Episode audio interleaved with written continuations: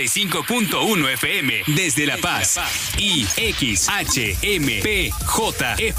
en el 91.5 FM desde Los Cabos Baja California Sur. Super Estéreo Milet.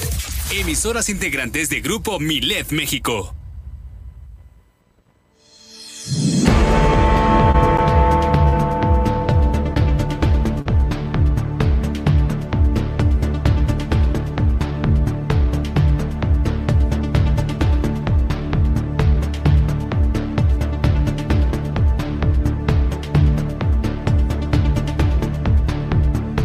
Como le adelantaba el día de ayer, ya dio inicio el operativo de Semana Santa Segura 2022 aquí en el estado. Ya todos los municipios han arrancado y bueno, Baja California Sur se encuentra listo el estado para recibir más o menos a unos 140 mil visitantes por motivo de este periodo vacacional. Es la primera vez que los estudiantes de la universidad van a participar en este operativo de seguridad. También aquí en la capital del estado con frases como no más pedófilos con licencia en las escuelas para nuestros niños.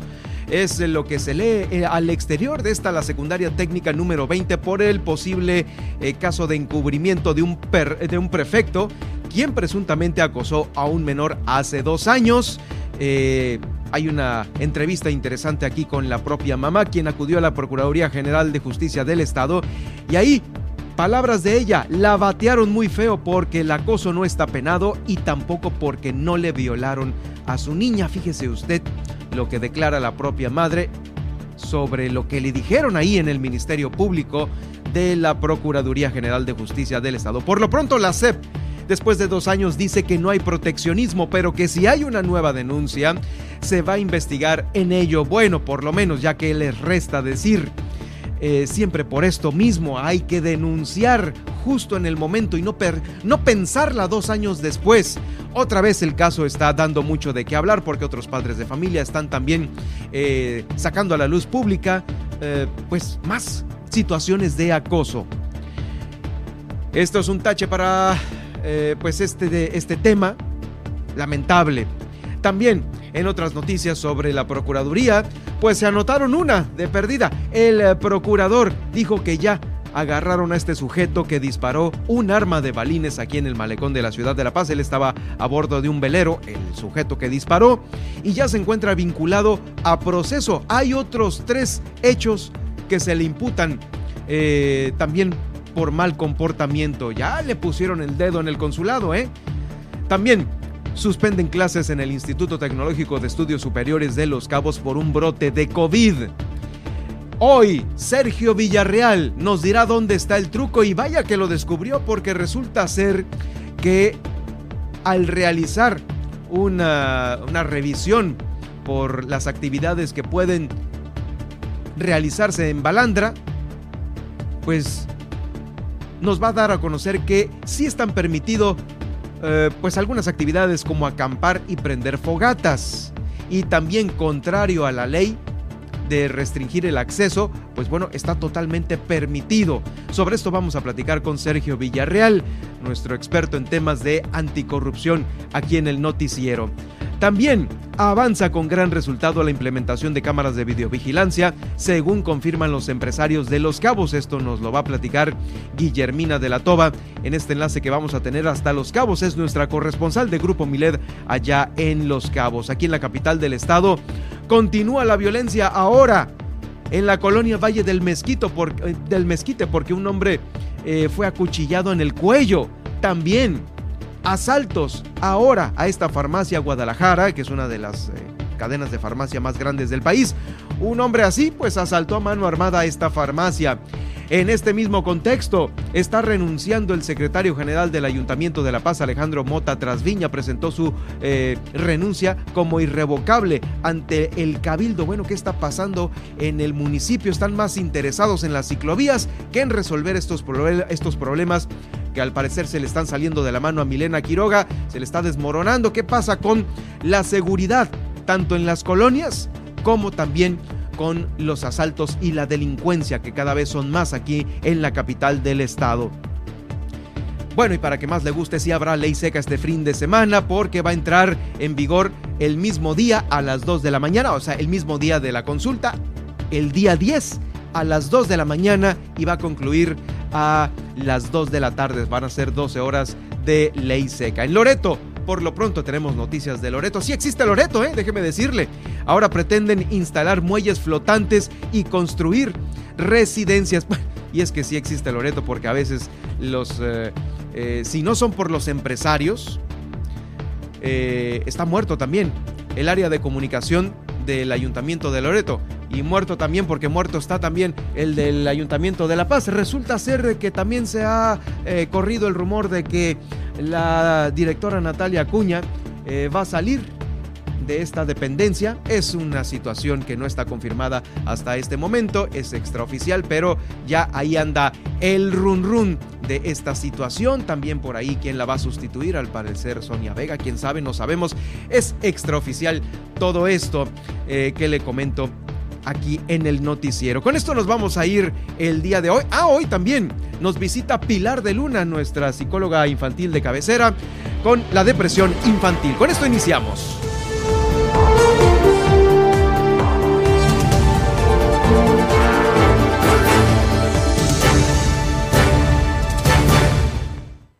Ahora, Milet Noticias Baja California Sur.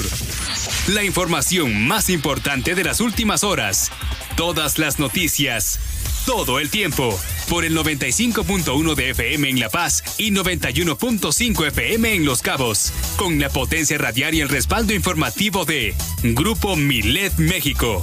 Conduce Germán Medrano.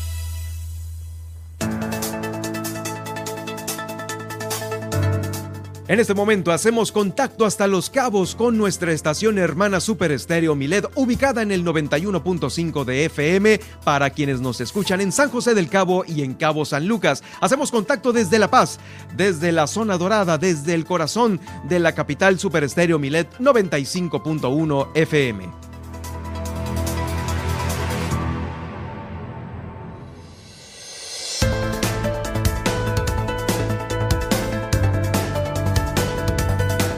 ¿Cómo están? Muy buenas tardes. Los saludo a Germán Medrano con todo el gusto de siempre para eh, pues iniciar estos 120 minutos de transmisión con lo más importante que se está generando aquí en el estado. Ya escuchó nuestros titulares y sobre esta misma información y más que nos tiene preparada Nadia Ojeda. La saludo con gusto. ¿Cómo estás, Nadia? De nueva cuenta, te saludo con todo el gusto del mundo.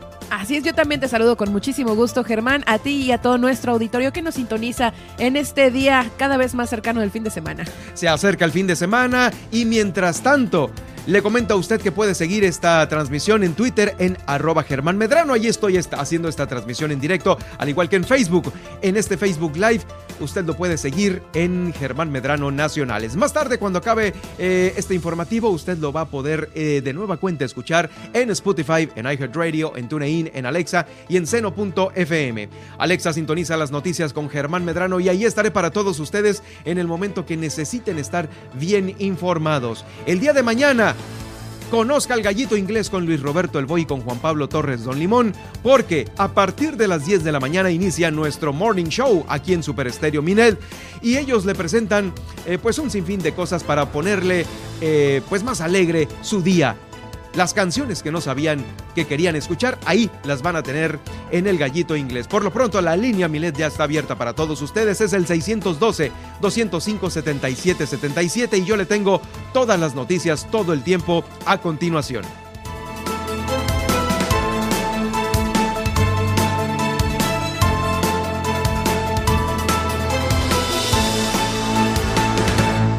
Vamos a hacer este recorrido por el pasado y Nadia Ojeda, como todos los días, nos tiene, nos tiene datos muy interesantes de lo que ocurría en un día como hoy. Así es, iniciemos el viaje en 1739, que es cuando muere Dick Turpin, un criminal británico quien fuera digno de inspiración para muchas películas del lejano oeste, ya que su especialidad era el robo de carruajes en movimiento. Ahora vámonos en mil, a 1858 y es que en Colima el presidente Benito Juárez designa a Santos de Goya general en jefe de las fuerzas de Occidente y Norte durante la Guerra de Reforma. De aquí nos vamos a 1889, que es cuando nace Gabriela Mistral, una poetisa, diplomática y pedagoga chilena, quien ganara el Premio Nobel de Literatura en 1945. Mistral fue la primera mujer iberoamericana y la segunda persona latinoamericana en recibir un premio Nobel. Entre sus obras se encuentran Tala, Desolación, como las más destacadas. Y de acá vámonos ya a 1906 en Italia, que es cuando el volcán Vesubio entra en erupción y devasta la ciudad de Nápoles. El Vesubio es un volcán activo frente a la bahía de Nápoles y tiene una altura máxima de 1281 metros.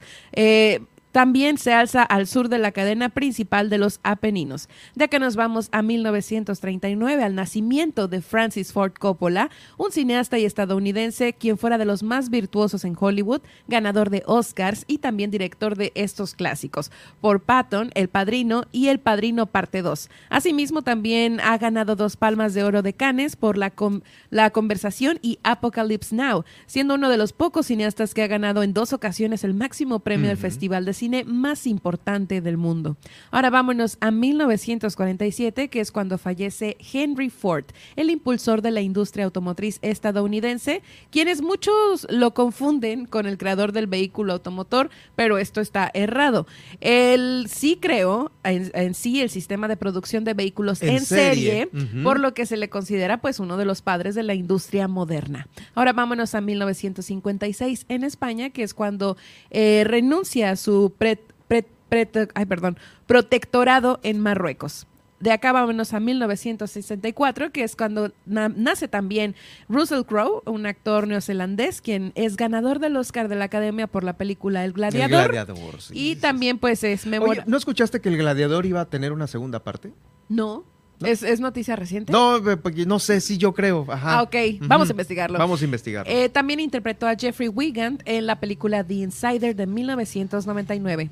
de acá vámonos a 1997, que es cuando se inaugura el primer Congreso Internacional de la Lengua Española en Zacatecas. De acá ahora vámonos hasta 2020, que es cuando fallece Frederick Singer, un importante físico austriaco estadounidense conocido por rechazar el consenso científico en varias cuestiones, como el cambio climático, la conexión entre la exposición de los rayos ultravioleta y las tasas de melanoma, la pérdida de ozono estratosférico causada por los compuestos eh, clorofurados y pues también los riesgos para la salud del tabaquismo pasivo. De acá, ahora vámonos a las conmemoraciones y es que hoy es el Día Mundial de la Salud. El 7 de abril se celebra este día. Ay, pues felicidades a Gatel, ¿no? Puta, qué bárbaro, qué trabajazo. trabajazo. Esto en reconocimiento a la salud como un derecho básico y universal, así también para fomentar el acceso a la atención sanitaria de calidad en todas las regiones del mundo, especialmente en las poblaciones de escasos recursos. Y con esto terminamos el viaje al pasado del día. Y bueno, pues Pero permíteme. Ah, permíteme, permíteme.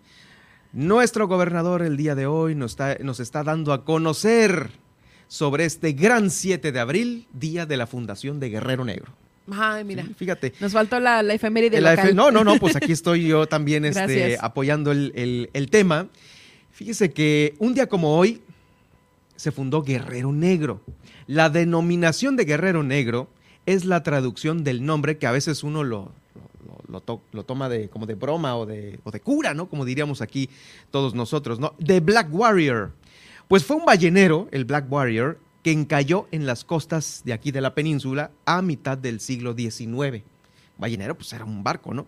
Entonces, pues por de ahí viene el nombre y esto nos lo recuerda nuestro gober Víctor Castro Cosío. Ahí está, eh, pues eh, con este con estas fechas conmemorativas, hoy celebramos el aniversario de Guerrero Negro y le manda su felicitación a todas y todos los negro guerrerenses. Negro guerrerenses. Negro guerrerenses. Ahí está. Black warriorenses. sí, claro. Este, pues ahí está. Mucho que hacer en Mulegé. Ojalá y en estas vacaciones se tome el tiempo. ¿Ya te has tomado el tiempo para ir a Guerrero Negro? No, solo de pasada. No, hombre, es que ya no es de pasada. Ya no es de pasada. Ya sí está muy que todos santos, que los cabos, pues ya sabemos, ¿no? mejor que no calemos, que lo conocen, eh, lo conozcan otras eh, eh, visitantes del país, pero nosotros aquí, híjoles, está vasto de cosas por conocer, todo Mulegé, ahí en Guerrero Negro, inclusive hasta la misma salinera, la foto es eh, obligada, eh, la, iglesia que diseñó Gustavo Eiffel, está también... Eh, hay el, volcán de las Tres Vírgenes, hay un área en donde puedes ir a, ver unos geysers que están ahí, pues prácticamente de la tierra está brotando el, el vapor, eso está padre. también el avistamiento de ballenas, claro. es otro que está padre el pan de Santa Rosalía, el pueblo francés. Ay, ayer me trajeron también, entonces, pues. sí, fresco el recuerdo del pan, entonces, del sabor del pan. Sí, sí, sí, Voy a traer aquí a la oficina también, antes de que empiece el calor, ¿no? Porque si no, ¿cómo? Para que aguante. Oye, pues ahí está. Gracias, Nadia, por la efemérides del día de hoy. Como, eh, como le digo, 7 de abril dedicado a la fundación de Guerrero Negro. Muchas felicidades para todos aquellos que son originarios de allá. Y también le doy a conocer que vamos a iniciar con este, este aviso que les di ayer sobre el arranque de este operativo Semana Santa eh, Segura 2022 que realizara el gobernador del estado. Bueno, pues dio inicio y fíjese que eh, estuvieron ahí todas las corporaciones que van a estar presentes en cuidar las carreteras y las playas. Estará participando un estado de fuerza de 2.043 elementos entre Fuerzas Armadas, Seguridad, Paramédicos, Personal Operativo, 519 vehículos y la operación de 90 puntos de auxilio e información en áreas recreativas, culturales y de concentración masiva. El subsecretario de Protección Civil también habló y destacó que lo más importante es reducir al mínimo eh, cualquier incidente se quiere saldo blanco. Me imagino que sí se va a lograr en el anterior periodo vacacional de... Eh, um, eh, el anterior vacacional fue las vacaciones de diciembre. Se tuvo saldo mínimo saldo blanco, perdón, y esperemos que en esta ocasión también se repita este tema. Y estuvo acompañado de los titulares del Ejército Mexicano y de la Marina, así como también de la Guardia Nacional y de las corporaciones policíacas locales y de auxilio. Se dio este banderazo. Eh, va a concluir el próximo 18 de abril. Escuchamos a continuación el inicio de este operativo Semana Santa Segura 2022. Como parte de las acciones en materia de prevención, implementamos el programa especial denominado Operativo Semana Santa 2022, el cual no es, no es otra cosa más que el resultado de la suma de esfuerzo que de manera coordinada las Fuerzas Armadas, Guardia Nacional, Cuerpos de Seguridad, Protección Civil Estatal, Protección Civil Municipal, así como los grupos voluntarios ponen en marcha su plan operativo en los cinco municipios de la entidad, estableciendo un estado de fuerza de 2.043 elementos eh, entre personal de Fuerzas Armadas, seguridad, paramédicos y personal operativo en general. 519 vehículos, de los cuales 449 son automóviles y vehículos de 4x4. 54 son ambulancias, 9 son embarcaciones marítimas, 6 motocicletas, todo terreno y un helicóptero.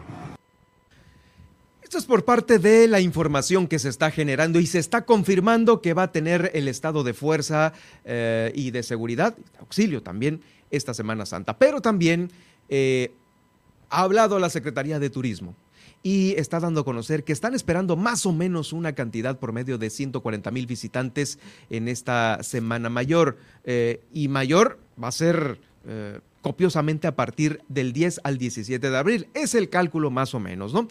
Eh, los tres principales destinos de aquí, de nuestro estado, Loreto, La Paz y Los Cabos, registran un porcentaje de ocupación hotelera del 80% por lo pronto y este espera que llegue hasta el 95-98 ya eh, en el pico más alto de esta Semana Santa, lo que demuestra una recuperación de la industria turística pues a todo dar.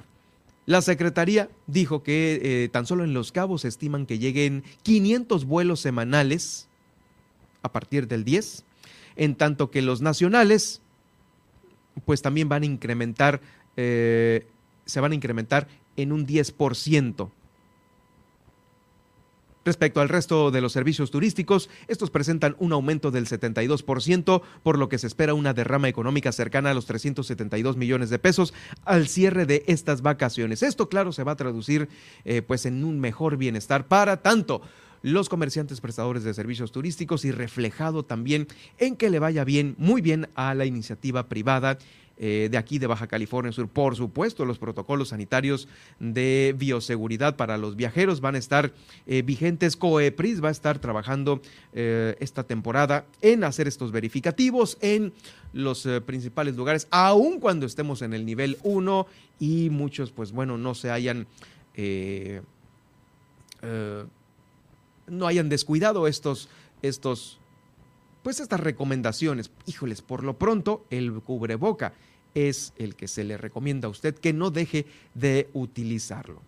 Eh, también le quiero comentar que la Universidad Autónoma de Baja California Sur, continuando con el tema de la Semana Santa, va a integrar 22 estudiantes que estarán colaborando en el operativo de seguridad, de la mano con Los Ángeles Verdes, Protección Civil, Cruz Roja y otras instancias, pero bueno, con estas tres se van a integrar estos 22 estudiantes. ¿De dónde son? Bueno, pues ellos pertenecen a Ingeniería en Prevención de Desastres y Protección Civil estarán en todas estas labores de concientización en las carreteras, a brindar apoyo sobre las eventualidades que se pudieran presentar con los vacacionistas, pues ya sea en las mismas playas con insolaciones, quemaduras de sol, piquetes de animales y también en las carreteras haciendo eh, conciencia sobre el, eh, el buen estado de los automóviles. Van a recibir una capacitación intensiva en primeros auxilios por parte de la Subsecretaría de Protección Civil, eh, principalmente para atender estos fenómenos que regularmente ocurren en la playa.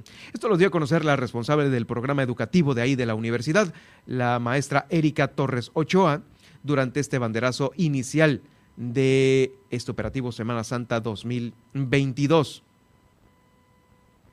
es muy importante para la universidad ahora que este alumnado se vaya incorporando a escenarios que están relacionados directamente con su formación académica y ahora con esta formación eh, presencial y práctica va a aumentar eh, la experiencia en todos estos conocimientos.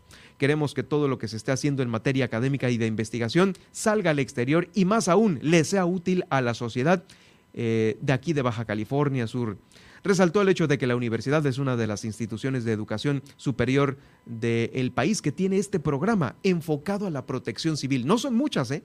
las universidades que tienen un programa enfocado a la protección civil, lo que demuestra el obvio interés de la universidad por atender a estos grupos sociales que deben de eh, pues estar ya en el campo de acción. Y esto, mire, ahorita es la Semana Santa y son las vacaciones. Espérese que, lleve, a que lleguen las lluvias y los huracanes. Esas son las carreras y la capacitación que se necesitan aquí en el Estado. ¿Se imagina usted que nosotros exportemos egresados de la universidad que están preparadísimos en turismo y en protección civil a otros estados? Pueden ser, puede ser que sean eh, valorados en mucho por otras entidades. Iniciativa privada de eh, las empresas de otros estados, por ejemplo, el, Industrial Monterrey, el Cosmopolita Ciudad de, Ciudad de México, pues aquí la protección civil está en, para este tipo de fenómenos que pueden ser también eh, otros estados, otros estados de playa, donde se pudiesen ocupar nuestros egresados. ¿Y por qué? Porque la universidad es de las pocas universidades que está eh, pues ofreciendo ya estas eh, materias en su oferta curricular. Bueno, bien por ellos. Ahora déjenme comentarles sobre, eh, continuando con lo de la Semana Santa, eh, los elementos de la Policía Municipal van a estar ya listos para atender las principales playas. Van a ser 120 elementos y 20 unidades oficiales eh, que van a estar en estos lugares. Va a haber algunas otras motopatrullas y grúas de la Dirección General de Seguridad eh, pública y tránsito municipal. Van a estar desplegados en toda la geografía municipal, aquí por lo que respecta a la capital del estado, en todas las siete delegaciones que conforman La Paz. Van a estar en San Juan de la Costa, también en playa como, como por ejemplo en la playa de las Cruces, puntos como el Cajete, el Tesoro, Pichilingue, Balandra, el Tecolote, el Coyote, el Rosario, el Saltito, entre las más importantes. Van a estar auxiliando a los vacacionistas para brindarles información sobre temas previos a, este, eh, a, estos, a estos días de, de descanso, que prácticamente ya los tenemos encima. Van a estar coordinadas, coordinados los elementos de la Policía Municipal de La Paz con autoridades federales que estarán aplicando el operativo Carrusel en las carreteras, en las carreteras y en los principales bulevares de aquí de la ciudad de La Paz. Esto para inhibir siniestros. Lo principal es tener saldo blanco y evitar la ingesta de alcohol. En esto se van a eh, enfocar los elementos de seguridad y tránsito municipal, los operativos para evitar accidentes causados por la ingesta de alcohol y claro, algunos otros delitos porque no nada más van a estar aplicados en las playas. Van a ser recorridos de seguridad también en las colonias de la ciudad, de aquí de la capital, para que no se vean afectadas eh, sin la falta de seguridad. Van a estar ahí también ahí en las colonias dando estos rondines porque las colonias que son más susceptibles de rojo, de, de robo, perdón, van a ser, van a continuar siendo vigiladas por corporaciones federales y estatales para que no exista esta comisión de delitos durante el periodo de Semana Santa, lo cual es, es muy bueno. Los planteles también van a estar eh, sumamente vigilados en esta Semana Santa 2022. Esto es lo que respecta aquí a la capital del estado. ¿Sí? Por lo pronto, para quienes me escuchan en Los Cabos, en esta transmisión simultánea hasta Los Cabos, ahí en San José del Cabo y Cabo San Lucas, también el gobierno de Los Cabos, a través de la Dirección Municipal de Protección Civil, ya dio el banderazo. Ellos van a estar, eh, pues también intensificando sus labores del 14 al 17 de abril y ellos en Los Cabos van a contar con 846 elementos y 222 unidades de emergencia. Es más grande Los Cabos y por ello hay más elementos allá eh, cuidando y salvaguardando la integridad de los visitantes y locales.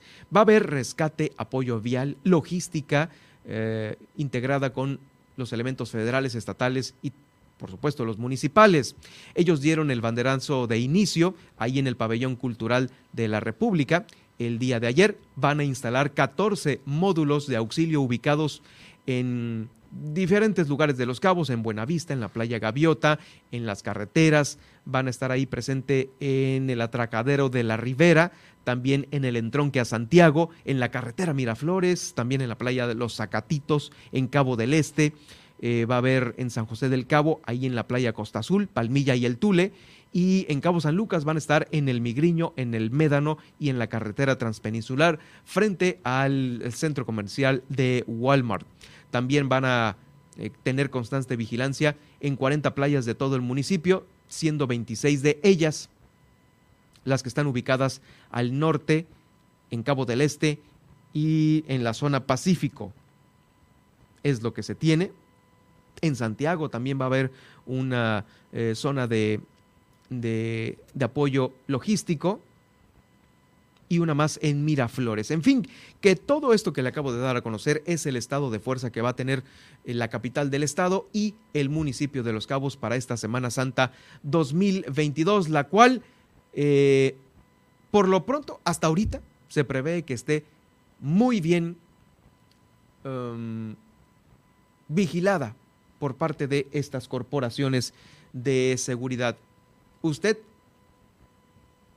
aparte de las autoridades, no lo deje todo a las autoridades. Revise su automóvil, si duda en que pues no tiene llanta su auto, que a lo mejor eh, tiene alguna falla que pudiera eh, presentarse durante su trayecto en carretera, híjoles, pues mejor no salga o pídalo prestado el auto o váyanse en camión, porque ahí están los autos tirados a lo largo de la carretera. En aquí en la ciudad de La Paz. Vamos a ir a una pausa y regresando tenemos mucha más información aquí en el noticiero.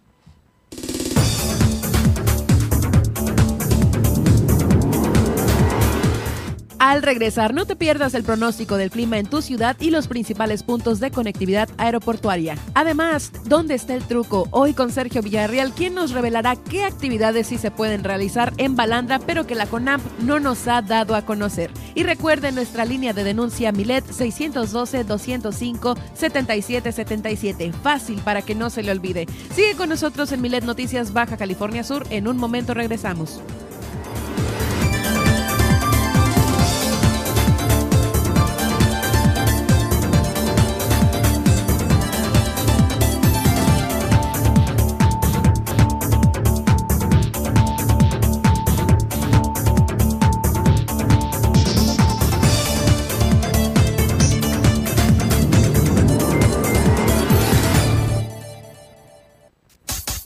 Estas son las noticias de Baja California Sur en Milet Noticias. En un momento regresamos. Que tu denuncia se escuche a través de Milet Noticias Baja California Sur. Desde ahora ponemos a tu disposición el 612-205-7777 para que denuncies y nos des tu opinión sobre los hechos que ocurren en tu ciudad. Escríbenos a través de WhatsApp al 612-205-7777 y haz que tu opinión se escuche a través de Milet Noticias Baja California Sur.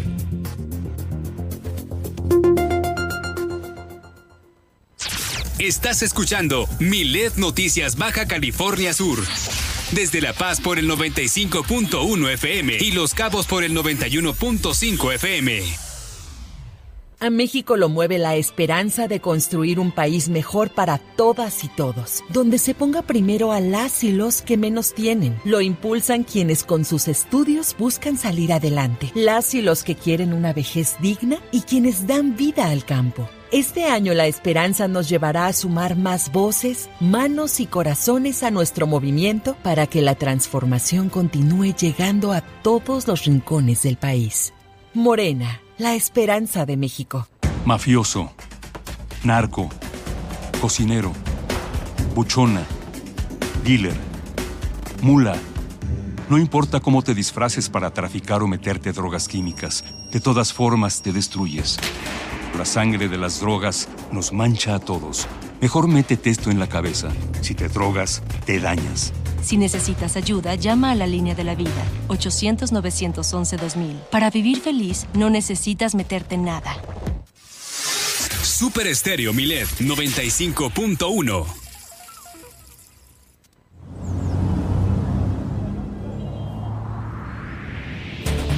Si en este momento vas manejando por una calle que es de un solo sentido, por favor, pásate al carril derecho si es que llevas una velocidad baja.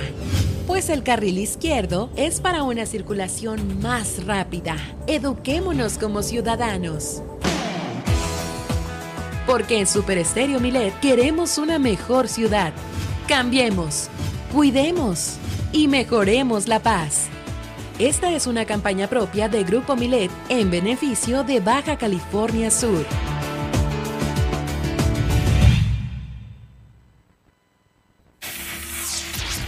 Germán Medrano y todas las noticias de Baja California Sur en un solo espacio. Milet Noticias. Continuamos.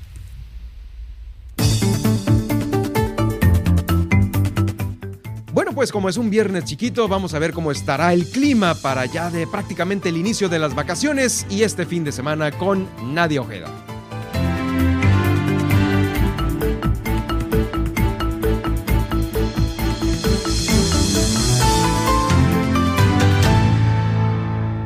Iniciemos el pronóstico del clima para La Paz y es que hoy se está sintiendo una máxima de 31 grados centígrados con cielo despejado y mínimas que descenderán hasta los 22 grados durante la noche. Hoy tendremos vientos de 22 a 39 kilómetros por hora. Para esta mañana del viernes estaremos iniciando con una temperatura de 19 grados centígrados que irá subiendo a los 27 grados centígrados para el mediodía. En el destino turístico de Los Cabos, la máxima temperatura será de 27 grados centígrados y la mínima de 18 grados grados centígrados con cielos despejados durante el día. Por la mañana del viernes iniciaremos con un termómetro que marcarán los 21, los 21 grados centígrados y cielo despejado. En conectividad aeroportuaria en la Ciudad de México, si estás por allá, se pronostica un cielo medio nublado a nublado, ambiente cálido y probabilidad de lluvia. La temperatura máxima será de 25 a 27 grados centígrados y la temperatura mínima de 11 a 13 grados centígrados. Para Monterrey, Nuevo León, hoy se presentará una temperatura agradable después de tanto calor que habían estado pasando, pues hoy la máxima será de 26 grados centígrados y la mínima de 11 grados centígrados, acompañado de un cielo mayormente soleado y un ambiente muy agradable. Ahora vámonos a Guadalajara y es que se espera que para este jueves haya nubes dispersas con 31 grados por la mañana, imagínense, y una temperatura máxima que llegará a los 34 grados centígrados de esta tarde en adelante. Las posibilidades de lluvia son nulas y la mínima que se espera es de 13 grados centígrados. Y para terminar en el clima internacional, en Nueva York hoy estamos pasando una temperatura mínima de máxima, perdón, de 12 grados centígrados y una temperatura mínima de 5 grados centígrados. Hoy hay lluvia moderada y se esperan tormentas eléctricas durante la noche con vientos de hasta 76 kilómetros por hora. Y en Chicago la mínima será hoy de 2 grados centígrados y la máxima de 8 grados centígrados con cielos cubiertos y lluvia débil. Y Los Ángeles, California sigue soleado ya que hoy llegarán a una máxima de 37 grados centígrados y una mínima de 14 grados centígrados con cielos despejados. Así que si los turistas andaban buscando el calor en La Paz, dudo que lo vayan a encontrar. Porque en Los Ángeles está ideal para estas vacaciones. Sí, mejor quédense en los Quédense allá, sí, ¿no? y bueno, con esto terminamos el pronóstico para hoy. Espero que tomen sus precauciones y pues continuamos. Pero este, este todavía, o sea, tendremos así el fin de semana. ¿Así vamos a iniciar las vacaciones? Muy probablemente. O sea, si estamos como en una media de que sí llegamos a las máximas de 31, pero como todavía hay frentes fríos, sí nos llegan un poquito los, los aires. Seguimos con el frente frío número 41, así que... Ese es el que está ahorita. Es el que, está ahorita. Se, que se está sintiendo. Así es, pero pues aún así como que medio nos llega el rayito de sol, ¿no? Poquito, en algunos, En, algunos este, lapsos. lapsos. del día, efectivamente. Bueno, pues eh, muchas gracias Nadia. Vamos a continuar contigo más adelante aquí en el noticiero con la información, la tendencia en Twitter el día de hoy y también más adelante eh, con las principales portadas. Gracias.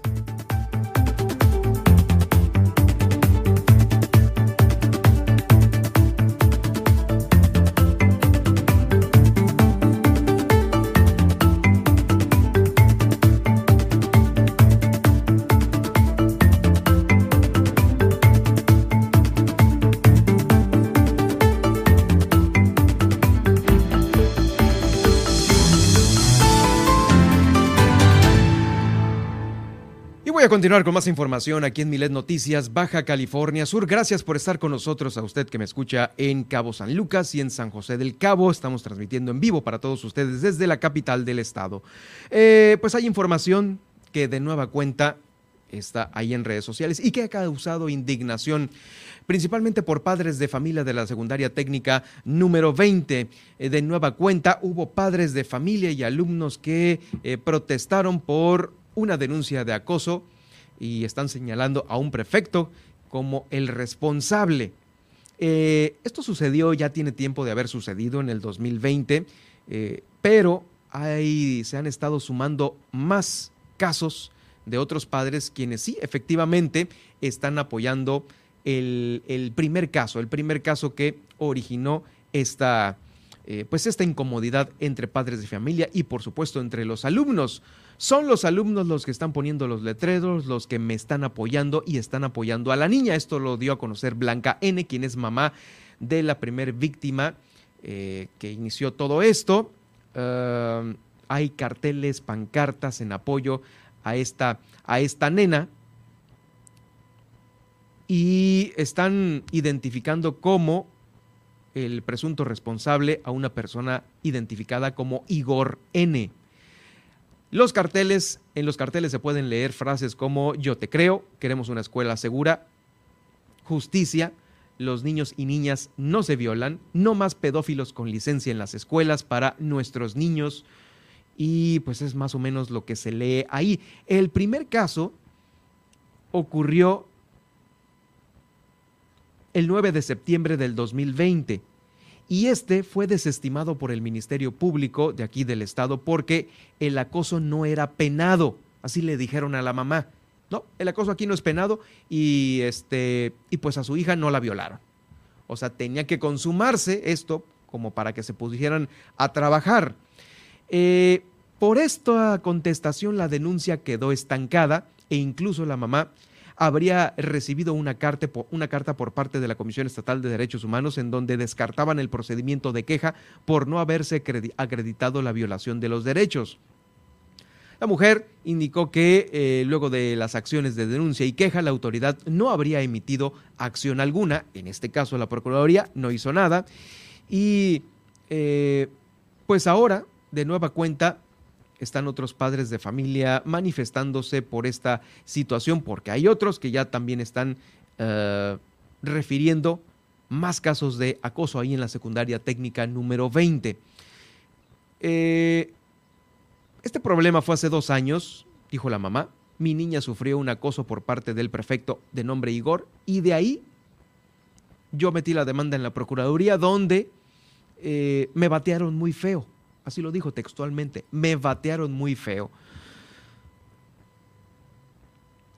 Eh, esta declaración se la dieron a BCS Noticias, de ahí estamos eh, dando a conocer este, esta información y hay al menos seis niñas más agraviadas. Los padres de familia optaron por no poner una demanda a fin de no exhibir a las menores. Yo creo que esto, al día de hoy, en estos días, en estos tiempos que estamos viviendo en México, pues no eh, se pueden eh, tapar más este tipo de casos, inclusive, eh, bueno, hoy que tenemos aquí a la psicóloga Pilar de Luna, qué tan viable o no es para la psicología de un menor de edad que pues su caso sea expuesto en un canal legal, en este caso una denuncia ante la Procuraduría. Fueron seis niñas, no nada más mi hija, fueron seis en total, y los papás no querían exhibir a las otras, no querían que se supiera. Y mientras tanto, pues el número de, uh, o sea, el hecho es de que se continuaba realizando en esta secundaria técnica número 20. Primero fue una, no dijeron nada. Luego la segunda, tampoco. Y así se va haciendo una bola de nieve por no abrir la boca, porque los papás no están debidamente asesorados para parar esto que ahorita ya va en seis pequeñas, seis pequeñas, cuando todo inició con una. Esta es la bola de nieve que padres de familia debemos de parar en las escuelas. Aquí están ya los profesionales que pues pueden sacar mucho más rápido eh, de una situación, de una crisis emocional eh, a los pequeños con los debidos eh, tratamientos psicológicos. Pero el hecho no tiene que por qué, no tiene por qué seguir avanzando. Y pues bueno, este, esto ya está pues ahí expuesto una vez más ante un señalamiento hacia un elemento, hacia un trabajador de la Secretaría de Educación Pública de aquí de Baja California Sur. Por este mismo conflicto, de nueva cuenta eh, ventilado, eh, el director del nivel básico de ahí de la SEP, José María Hernández Manríquez, comentó que no hay proteccionismo en esta situación y que se está dando seguimiento. Él dijo, no para nada, no hay ningún eh, proteccionismo, lo que sí necesitamos ser muy puntuales y muy claros sobre estos asuntos que no pueden ser públicos. Eso es también por ley. Nosotros también tenemos que cuidar esa parte. No ha habido ninguna situación de proteccionismo ni tampoco lo haríamos jamás.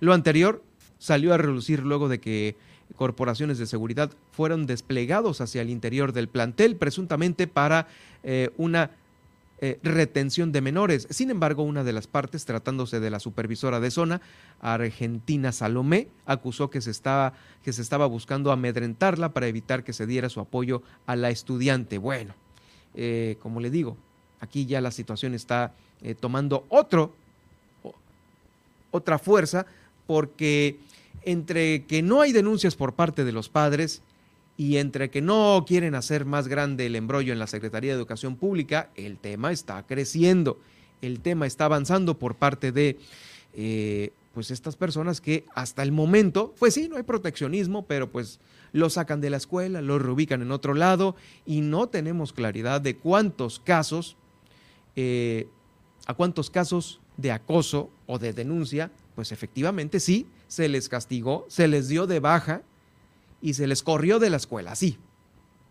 O se les está siguiendo una carpeta de investigación.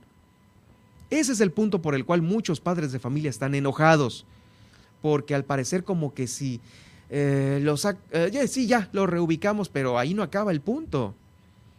No es reubicar lo que muchos padres están eh, pues ahí incómodos por estas decisiones que a veces se toman, porque pues bueno, no hay investigación sin denuncia. Volvemos a lo mismo.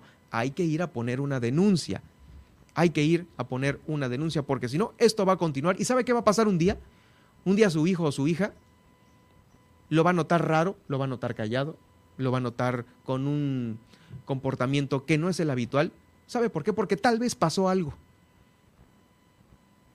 Y puede ser su hijo víctima de estos hechos. ¿Todo por qué?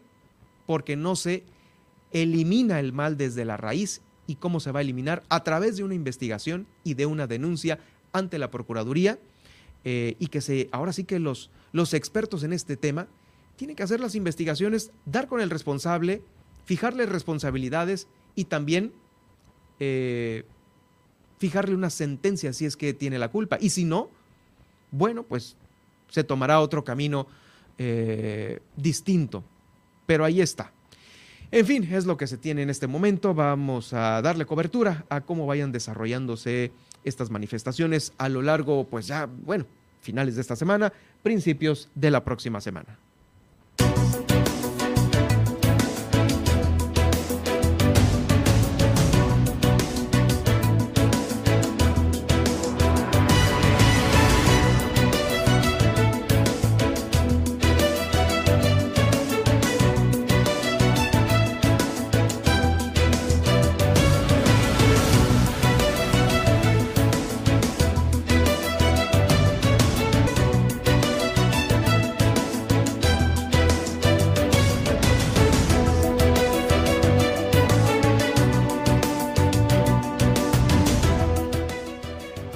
Hoy, como todas las semanas, eh, tengo el gusto de saludar a Sergio Villarreal, porque él, como todas las semanas, nos va a decir dónde está el truco y qué es lo que está sucediendo. En este caso, el día de hoy, vamos a tocar de nueva cuenta el tema de el, área natural protegida de Balandra. ¿Cómo estás, Sergio? Es un gusto saludarte aquí en Milet Noticias, Baja California Sur. Muy bien, Germán, buenas tardes. Y pues precisamente aquí aquí estamos eh, pues para abordar el tema de, lo de Malandra. Y ahora que estamos eh, en periodo vacacional que ya estamos eh, iniciando ese periodo y las autoridades operativas pues me puse a la tarea de investigar porque precisamente me, me preguntaba mi, mi hijo que si que si podíamos acampar en Malandra. Entonces me, me quedó esa esa gran duda de que si se podía acampar en Malandra. Entonces pues nos tomamos la cabeza de ver qué es lo que eh, regulaba eh, precisamente Balandra. Y así para que comprenda la, toda la ciudadanía eh, en general, el último decreto que emitió Felipe Calderón Hinojosa, presidente de México, antes de irse, de hecho unas horas antes de irse, el 30 de, parece exacto, el 30 de noviembre del 2012, por la tarde, publicó en el boletín en el diario oficial de la Federación el decreto donde eh, decretaba como área natural protegida a Balandra, ¿no? Y ahí es un serie de polígonos en donde abarca pues la playa principal, donde está el hongo y, y todo un perímetro, ¿no? Y precisamente está la preservación y conservación de la fauna eh, que se encuentra ahí. Hasta ahí vamos bien, sí. Vamos bien, entonces dije, bueno, ¿qué otras leyes o reglamentos regulan porque me dice, oye, podemos hacer una, un campamentito y hacer la fogata, algo. Entonces, cuando estaba y ya insistiendo mucho, pues me, vi que hay un, un programa, un, programa de, de, mejoramiento para proteger la fauna y flora balandra. Exactamente, entonces, derivado de lo que es el decreto, ahí y de la Ley General de Equilibrio Ecológico, se deriva que precisamente cuando se declara un área natural protegida como fue Balandra, ahora se tiene que hacer un, plan, un programa para eh, protección de la fauna. Y sí, efectivamente, ahí viene un plan, y ese plan es lo que rige, son aproximadamente, si no mal recuerdo, son unas 30, 35 reglas que ponen. Pero lo, lo interesante, Germán, que nos han vendido históricamente desde que se decretó Balanda, área natural protegida, nos, han venido que no pueden ni prender un cerillo, que no pueden hacer una fogata. Sí, casi, casi, que ¿no? te puedes tirar a acampar. Y pues aquí viene la, la realidad, ahora sí, como, como bien dices, ¿a dónde está el truco? El truco está precisamente que las propias autoridades de áreas naturales protegidas y eh, no están cumpliendo como es la regla que ellos mismos crearon, que junto con los con los colectivos que protegen esa área, ellos mismos crearon, no, no, ahora sí que no la ciudadanía, y ahí establece la regla número 24, por lo que recuerdo, precisamente ya está en, en, el, en el programa.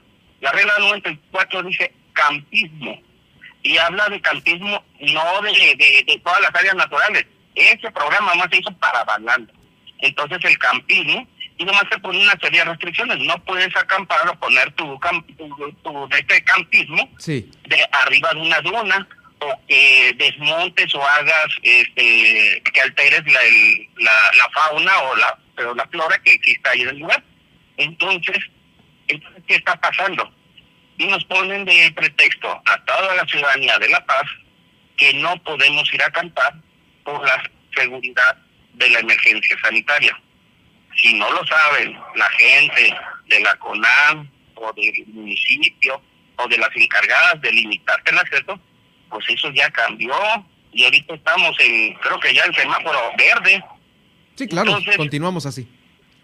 Sí, y aquí otra cosa que, que, que, que, bueno, no descubrí, sino simplemente leyendo, comprendí que todo eso de las reglas, de las restricciones para el ingreso, lo, lo dicta un consejo asesor, precisamente que se creó y que lo establece la Ley General de Equilibrio Ecológico, que se debe crear para cuando una zona natural protegida se crea, como la de Balandra.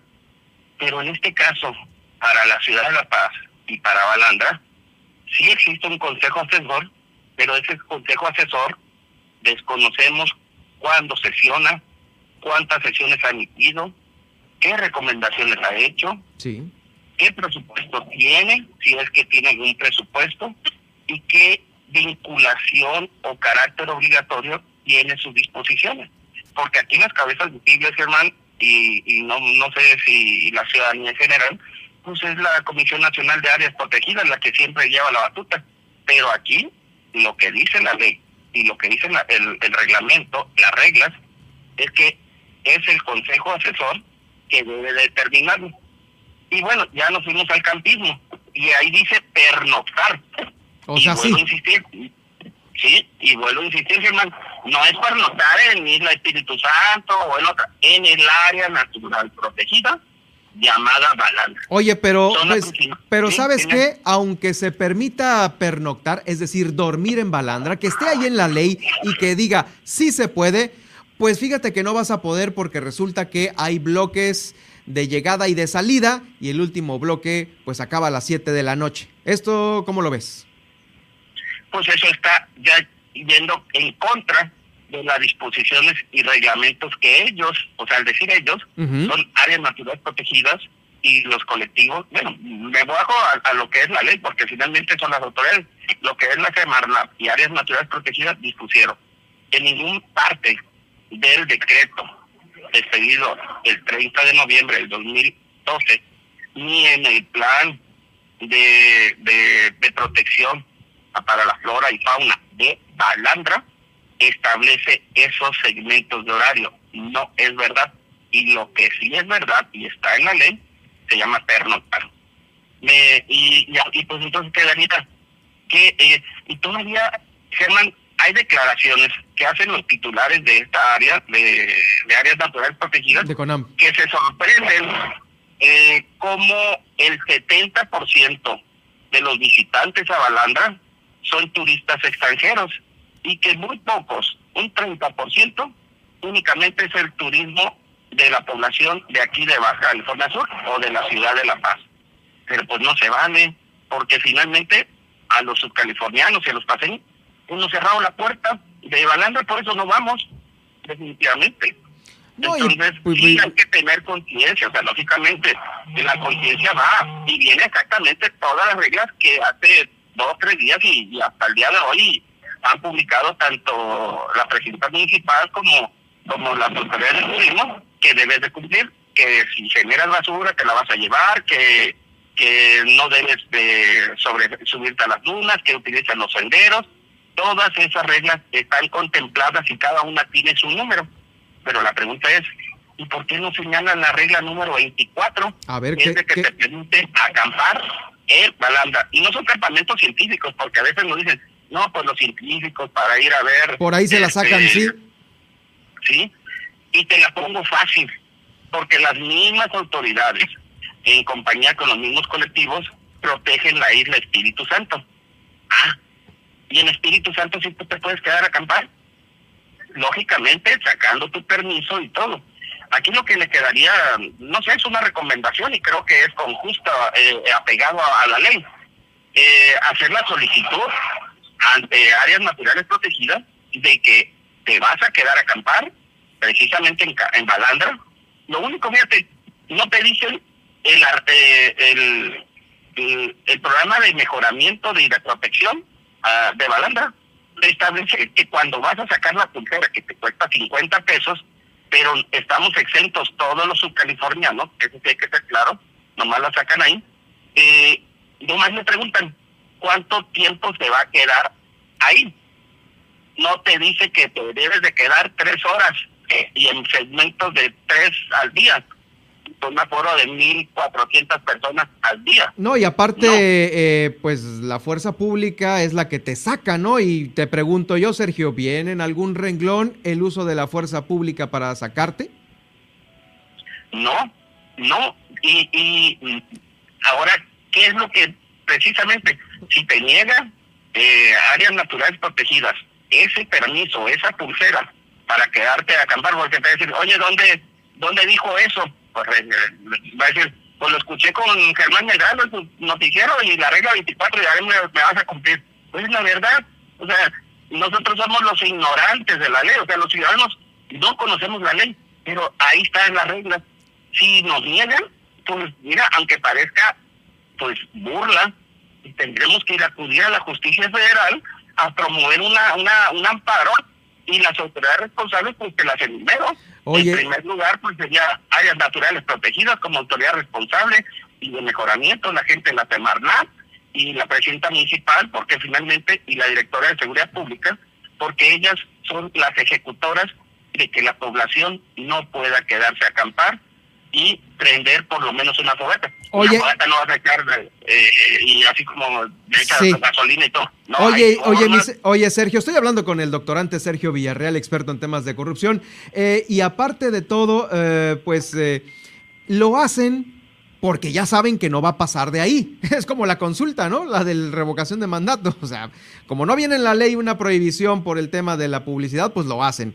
Como, como, como un vacacionista no va a decirle a su familia, ay, espéreme tantito, voy a ir a la procuraduría, a la procuraduría de esta ciudad a poner este, una denuncia o, una, voy a gestionar un amparo, porque pues en vacaciones no vas a hacer eso en ninguna ciudad y pues ni, no hay de otra más que pues sí, pues ya llegó la policía, me voy a tener que levantar porque no me dejan acampar o no puedo quedarme después de las 7 de la noche en este lugar.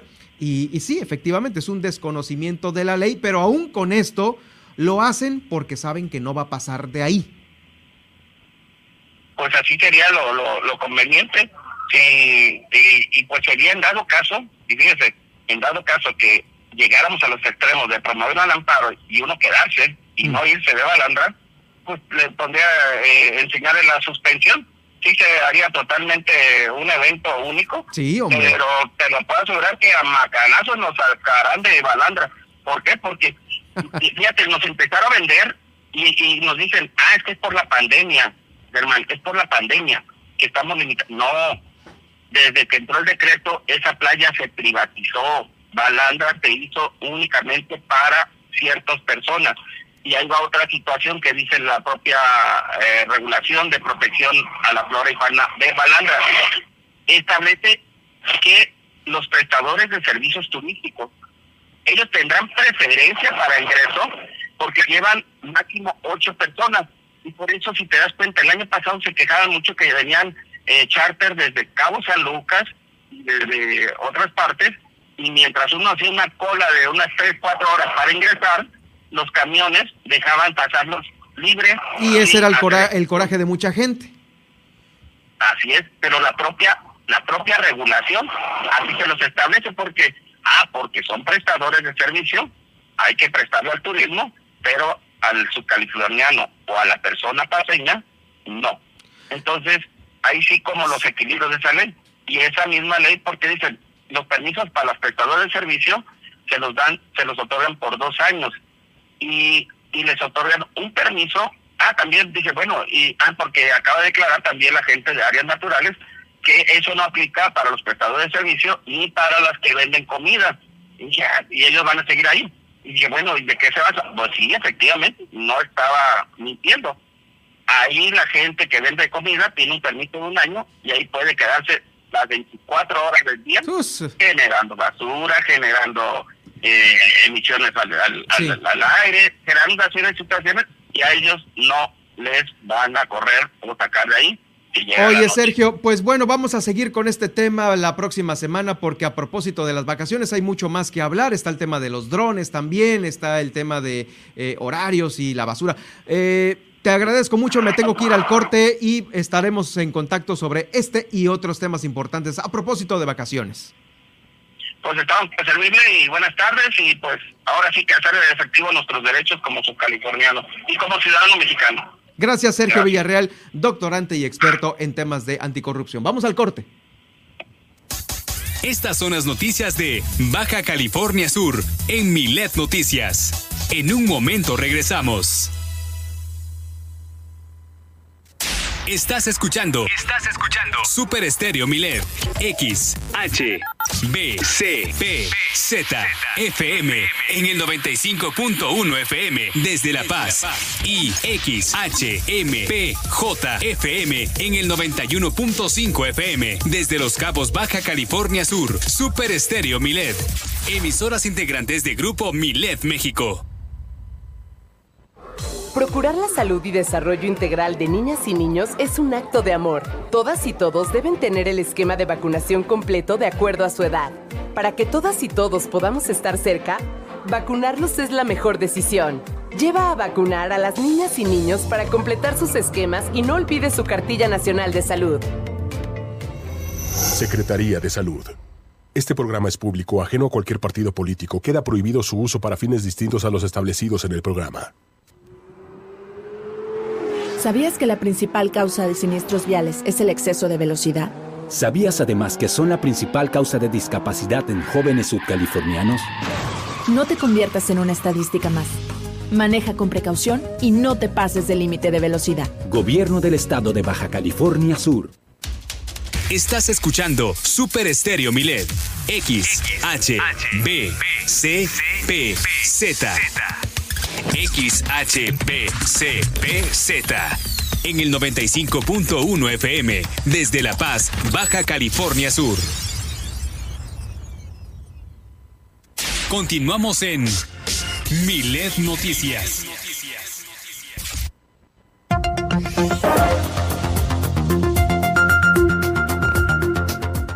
Este podcast donde acabó de escuchar usted a Sergio Villarreal lo va a poder eh, sintonizar o bueno, bajar, darle play en las plataformas que usted conoce y maneja muy bien. Estamos en Spotify, en iHeartRadio, en TuneIn, en Alexa y en seno.fm. Eh, también oh, eh, ya no alcanzamos por el tema del corte a platicarle sobre el tema del dron. Fíjese que el dron, cuando es particular de su familia, sí lo puede utilizar. Y la ley dice, ahorita que nos lo confirmó Sergio Villarreal, que cuando llevan más de un asistente para una producción de filmaciones, ahí sí se tiene que pedir permiso. Pero cuando es de usted, de su familia, de su hijo, para recreación, al, eh, no se tiene que pedir permiso según lo que dice este plan de manejo. Bueno, eh, ahí está el tema. Donde sí no se puede utilizar el dron, ya confirmado también eh, después de esta lectura en el plan de manejo, es en el avistamiento del tiburón ballena y también de las ballenas mismas. Ahí sí está prohibido. Pero en Balandra sí, de manera personal o particular. Vamos ahora con la tendencia en Twitter porque a esta hora en tiempo real se están dando cosas en la gran red social que Nadie Ojeda nos va a informar a continuación. Así es, mira, antes de iniciar con el informe de la mañanera, Hoy en Twitter fue tendencia la frase acusan a AMLO y es que el Reforma en su portada de la mañana lanzó el siguiente titular, acusan a AMLO en Estados Unidos de uso político de la Fiscalía General de la República. Entonces ahora sí, vámonos a la mañanera porque bueno, resulta que cuatro congresistas de Estados Unidos enviaron una carta al secretario de Estado Anthony Blinken para alertar el uso político de la FGR contra opositores y ante esto pues López Obrador les dijo mentirosos les dijo que están desinformados ya que él no tiene ninguna vinculación más que de respeto en este ejemplo con el fiscal Hertz Manero, que es con el quien están haciendo uh, la acusación la comparativa, la acusación. Ajá. Dice que ya no es el tiempo en el que el presidente debe daba instrucciones al Poder Judicial en la Suprema Corte en la Procuraduría. Dice, no hay, hay un auténtico Estado de Derecho, no Estado de Chueco. Así que él dice que no tiene relación alguna, pero que aún así respeta muchísimo a Gertz Manero. Pero sí, ese fue el titular que causó revuelo hoy en la mañana. Ahora sí, continuando con la mañanera, pues fíjense que eh, México se, se abstuvo más bien de expulsar a Rusia del Consejo de Derechos Humanos de la ONU en la mañana lo adelantaba López, pero esta asamblea ya se dio y ya se expulsó a Rusia. Ahorita vamos a platicar al respecto.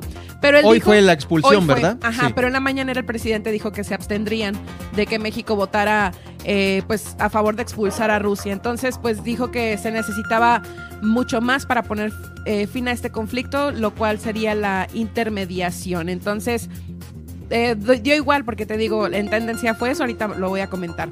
Eh, también pues dijo que... Mm, en otros temas, se refirió a la infraestructura del AIFA. Dice que ante la construcción del Aeropuerto Internacional Felipe Ángeles se crearon estrategias hídricas, ambientales, económicas, movilidad, proyectos urbanos y sociales en 13 municipios aledaños.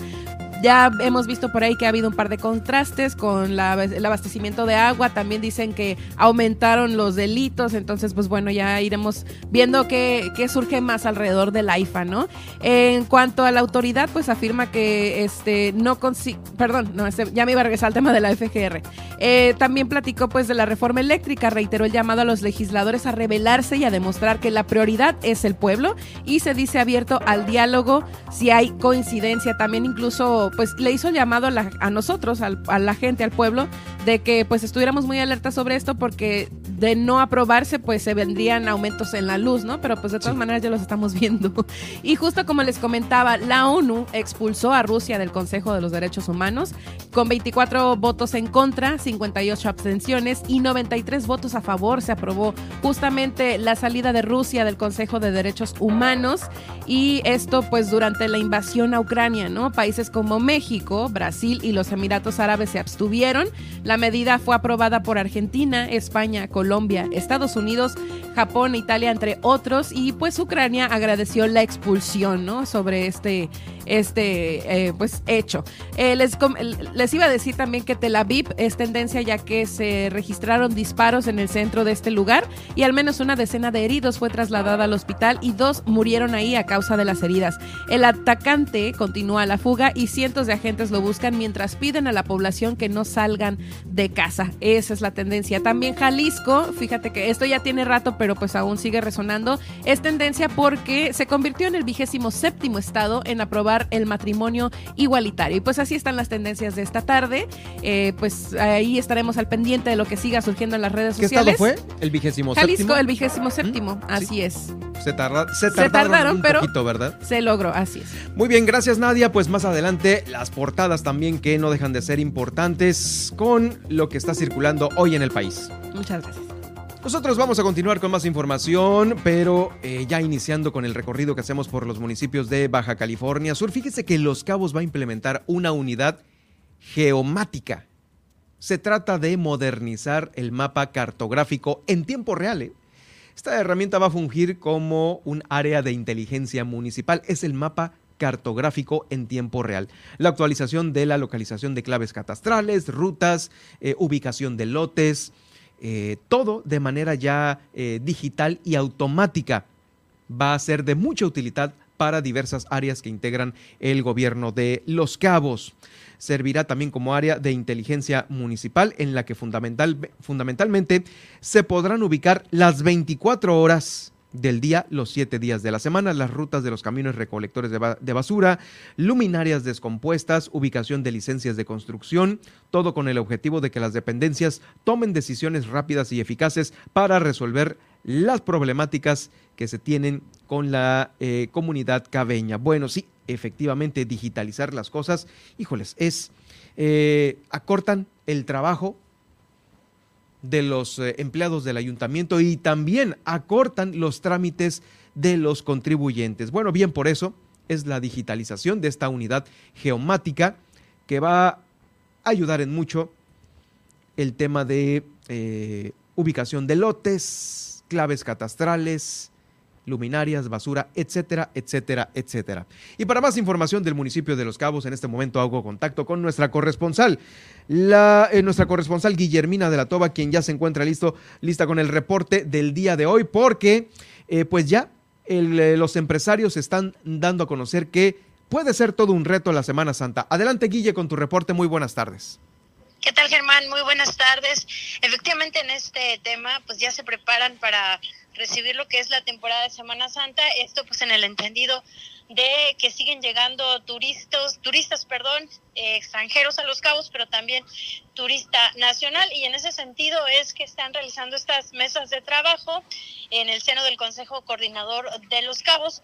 Julio Castillo, presidente del Consejo Coordinador de Los Cabos, pues dio a conocer que, bueno, pues es un reto, uno por el tema de seguridad, pero también por el tema de COVID. Escuchemos y ahora el reto y lo que se puso sobre la mesa de Semana Santa, ¿no? Tenemos un, evento muy importante porque la cantidad de turistas que vienen en esta ocasión son mucho nacional, este, ya la autoridad está trabajando en los operativos, haciendo, poniéndose, poniéndose, de acuerdo en los temas muy específicos en materia de seguridad, no solamente carreteras, no solamente eh, cuestiones de velocidad de vehículos, sino también en los temas que tienen que ver con dar protección en seguridad tanto en playas como en la zona de bares y, restaurantes. Este, se está trabajando en esta, en esta intercomunicación con ellos a partir de hoy para los puntos finos que en esta materia este, se requiere. La, la idea es después de esto, obviamente, eh, cerrar más fuerte en las zonas que consideramos o que se consideran que están calientes. Ahorita, la, esta, esta gran cantidad de, eventos que ha habido, Spring Breakers, eh, fiestas de San José y ahora Semana Santa, pues la verdad ha metido mucha presión a las corporaciones policíacas y de seguridad, Marina, Sedena, en fin, todos, Guardia Nacional, por la cantidad de, semanas que llevan ya prácticamente trabajando sin descanso y bueno, este, y tratando de cuidar esto y ahorita pues es en la semana que viene, la Semana Santa es otro gran reto, tener que cuidar las zonas turísticas, las playas y las colonias, entonces es un gran reto que están organizándose para dar los mejores resultados. Y en más información, pues los empresarios de Los Cabos pues eh, dan a conocer que bueno, pues el tema de las cámaras de videovigilancia han dado muy buen resultado, así lo dio a conocer Antonio Córdoba, quien es eh, comisionado de la seguridad de los empresarios de Los Cabos. Escuchemos. La videovigilancia va bien, eh, como todo en algunos casos hay algunas fallas que se tienen pero son, se cae en algún sistema y se levanta y se está trabajando. Entonces, por ahorita siguen sirviendo, han localizado en eventos o en situaciones o robos, han detectado cómo van los vehículos, las personas, los colores, entonces siguen funcionando y funcionan bien la parte de las cámaras. En total, en Los Cabos hay aproximadamente 241 cámaras ya, con un proyecto que se instaló en los semáforos, que cubren ya todos los semáforos de Los Cabos. Entonces, porque muchas veces pasaba de que un accidente y no había, la cámara estaba volteando para otro lado. Entonces se pusieron cámaras fijas que ahora cubren todos los ángulos. Y eso ayuda mucho, tanto para seguimiento como para cuando tenemos algún accidente puedan saber qué pasó.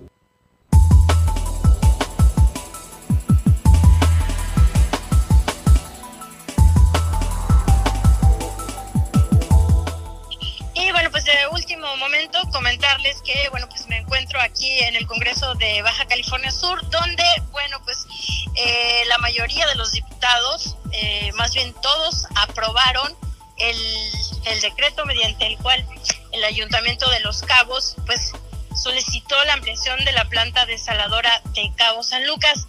Es decir, se aprobó ya esta, este dictamen para que se realice precisamente el proyecto que le hemos venido informando eh, que tiene que ver pues con la ampliación de la desaladora de Cabo San Lucas. Germán, no sé si eh, tengan por ahí un audio eh, donde se habla precisamente del tema de la inversión y obviamente el beneficio que estaría dando esta planta.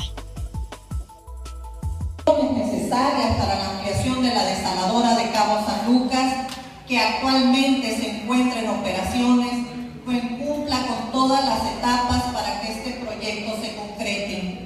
Hacemos votos y exhortamos a las autoridades municipales a que las etapas siguientes como lo son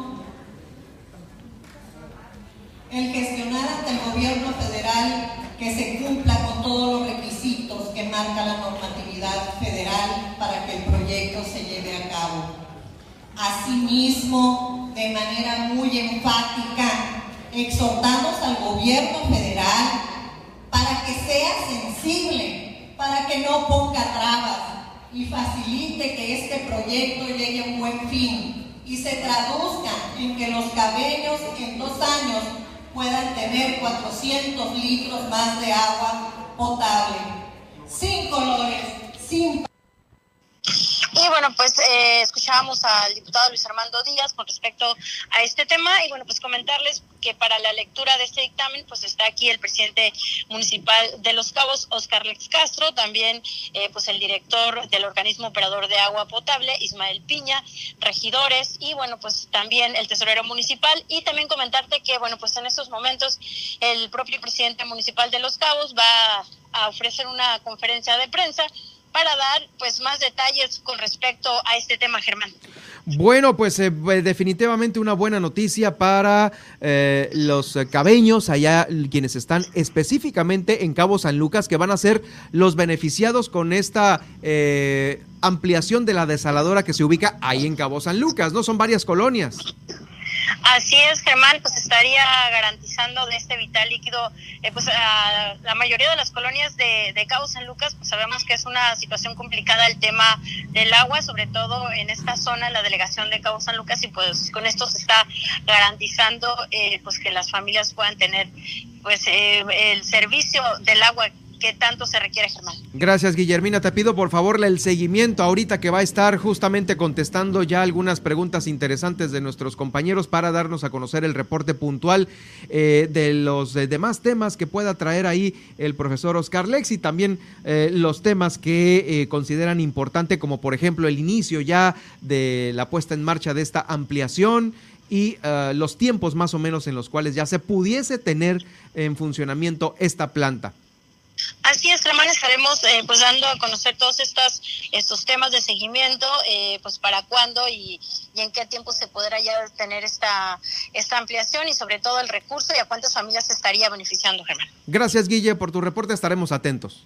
Nos escuchamos el día de mañana, excelente tarde. Es Guillermina de la Toba, la corresponsal de Grupo Milede, quien se encuentra por lo pronto, ya no en Los Cabos, sino aquí en el Congreso del Estado. En este momento donde le acabamos de dar a conocer de último minuto que el alcalde ha recibido eh, una votación unánime del Congreso del Estado para poder ampliar la desaladora de Cabo San Lucas. Esto acaba de ocurrir hace unos momentos aquí en el Congreso del Estado y usted lo escuchó primero aquí en Miles Noticias, Baja California Sur. Vamos a continuar con más información que se genera en los municipios. Nos quedamos aquí en la capital del Estado porque el procurador Daniel de la Rosa Anaya dio a conocer que ya se eh, detuvo a esta persona que disparaba balines a bordo de un velero, ya se encuentra vinculado a proceso. ¿Y sabe qué? Ya le daba a conocer en la semana a través de las cápsulas que tenemos eh, en el transcurso del día aquí en Milet Noticias, eh, le daba a conocer que ya había sido turnado a las autoridades. Pero ahí la nota es de que hay tres hechos más que se le están imputando a este extranjero vinculado ya eh, a tres carpetas de investigación. Hay dos mandamientos judiciales por daños que se le tienen y otro por, bueno, por despojo de unas instalaciones. Aparte de todo, ¿eh? Aparte de disparar esta pistola de, balines, despojo de instalaciones. Es lo que se ha comentado, ya quedó a disposición de la autoridad judicial. Eh, fue a inicios de la semana pasada cuando este estadounidense, pues ahí estaba eh, disparando en repetidas ocasiones con una pistola de balines aquí a la Bahía de La Paz. Inmediatamente fue puesto a disposición de las autoridades y también le corrieron cartas al consulado americano eh, por estos hechos que está que están ocurriendo por parte de este ciudadano estadounidense. Pues bueno, finalmente se le hizo justicia a las personas que lo denunciaron y estuvieron incómodos. Oigan, ¿qué está pasando en la ciudad de La Paz? Porque de nueva cuenta hechos violentos y es que esta en esta ocasión el Valle del Mezquite fue la colonia víctima. Un, un hombre presentaba ya una herida profunda en el cuello causado causada esta herida por un arma blanca. Inmediatamente fue trasladado a un hospital. Ahí estuvieron presentes eh, los elementos de la Policía Municipal y estatales, quienes hicieron estas maniobras para subirlo a una camilla porque se encontraba en el suelo y estaba muy delicado ahí, pues un corte en el cuello no es cualquier cosa. Este es el tercer caso que se suscita con el mismo modus operandi en la colonia Valle del Mezquite. Ya van en tres ocasiones y no pueden dar con el responsable de, este, de estos hechos ya reiterados hasta en tres veces en la colonia Valle del Mezquite. Este atacante en una primera toma huyó del lugar y según los comentarios,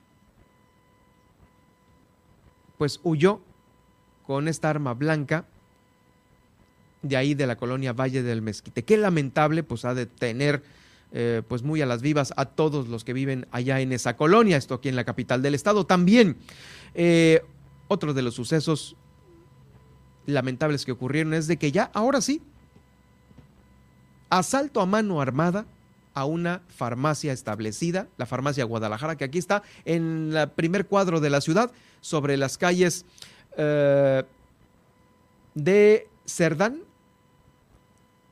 y Félix Ortega. ¿Es la Cerdán? Sí, ¿no? Ahí donde se ubica la farmacia Guadalajara, bueno, pues qué lamentable, esto fue eh, reportado al C4 y ahí de volada llegaron los elementos policíacos a bordo de una unidad a esta farmacia Guadalajara. Se dio a conocer que esto ocurrió después de que un sujeto ingresó a la farmacia amenazando al encargado de turno con una pistola y después huyó con dirección desconocida. Los agentes habrían realizado pues este, esta búsqueda por los alrededores, hicieron un perímetro alrededor de este negocio para dar con el sujeto, pero no, no lo encontraron. Pues ahí está este hecho, ¿no? El asalto a la farmacia eh, Guadalajara. Sí, ya son varios los hechos, el ejecutado de la semana pasada, los, tres acuchillados en una sola colonia, eh, luego el asalto a mano armada a la farmacia Guadalajara, pero están más preocupados por las ciclovías que si la ponen, que si la quitan, que si los ciclistas, híjoles, hay temas más importantes en otros lados de la ciudad que tienen preocupadas a las familias de la ciudad y pues ahorita el tema son las ciclovías. ¿Cómo está esto, no? En este marco, con este contexto que le estoy dando a conocer, pues se va el secretario general del ayuntamiento, ¿eh? presentó su renuncia, Alejandro Mota Trasviña, quien estuvo ahí con el cabildo, presentando el documento en calidad de irrevocable, pues eh, en buen momento se va, ¿no? O más bien, en mal momento se va. Quisiera informar en un punto particular que comparezco para informarles que agradecido por la confianza, con la confianza que se me depositó en mi persona durante este tiempo que ejercí las eh, funciones. Presento mi formal renuncia a eh, surtir efectos a partir del día 8 de abril, es decir, a partir del día de mañana, con carácter de irrevocable a este honroso cargo de secretario general del Ayuntamiento de La Paseba, Alejandro Mota Trasvilla, uno de los funcionarios que inclusive trascendió de la anterior municipal de, eh, administración de Rubén Muñoz a la administración de Milena Quiroga. Fue destacado, eh, no eh, hubo mayores señalamientos a su persona en la anterior administración, mucho menos en esta. Sin embargo, pues ya, ya se fue. Y es que esa silla, híjoles, ha puesto a varios secretarios eh, pues con un estrés a todo lo que da.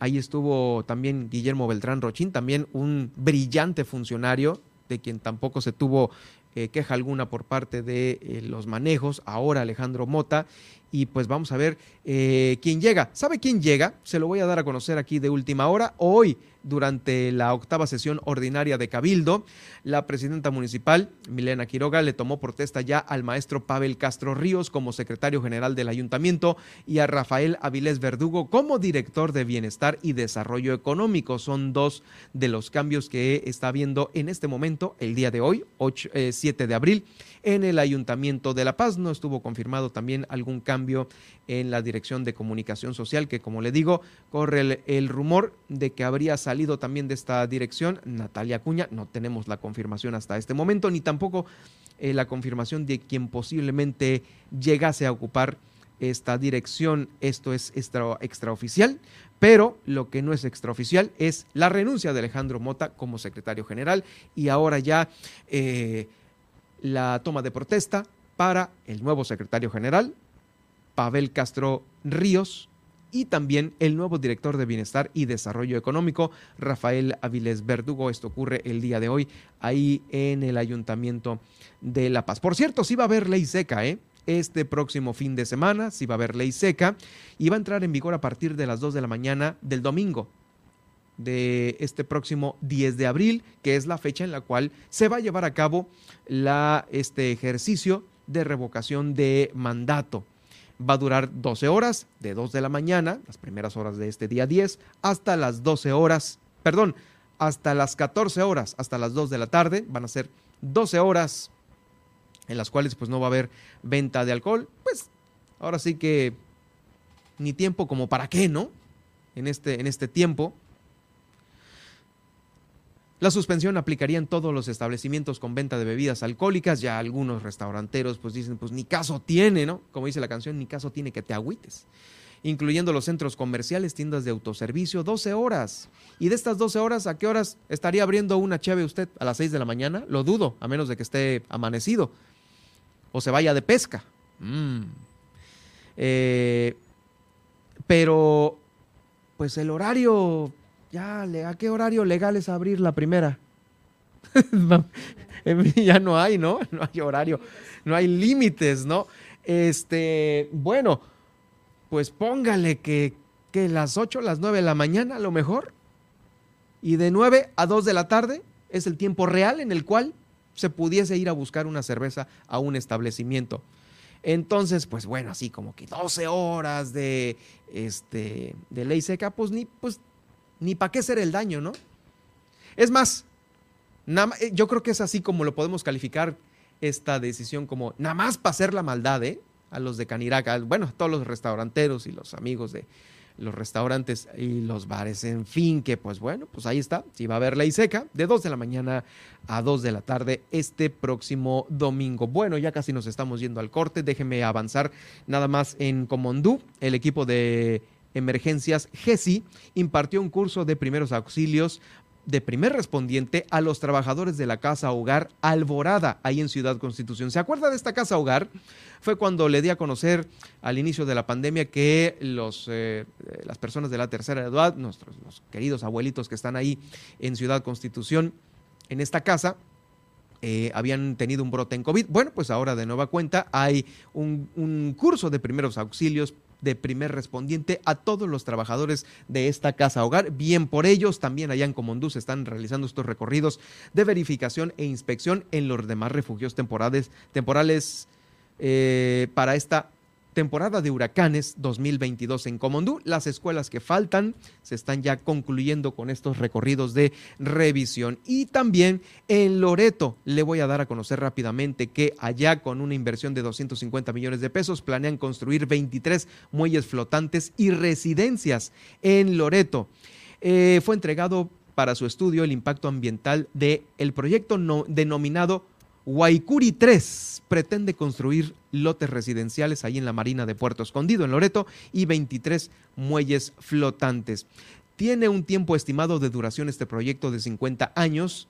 Eh, la superficie solicitada para el cambio de uso de suelo es de 74, casi los 75 mil metros cuadrados, con una inversión que ronda los 250 millones de pesos. Y se me hace poco, ¿eh? La inversión, 250 millones de pesos. Eh, dentro de este complejo, ¿no? Serán 23 muelles flotantes, por lo que será necesario dragar la zona del canal, mientras que en tierra habrá el uso de 54 lotes con fines residenciales para diversos usos mixtos. Pues ahí está. Esto va a ser ahí en, en, Loreto, donde se esté llevando a cabo esta inversión. Es una inversión ahí en Nopolo. En Nopolo. Bueno, vamos a la pausa y regresamos con más.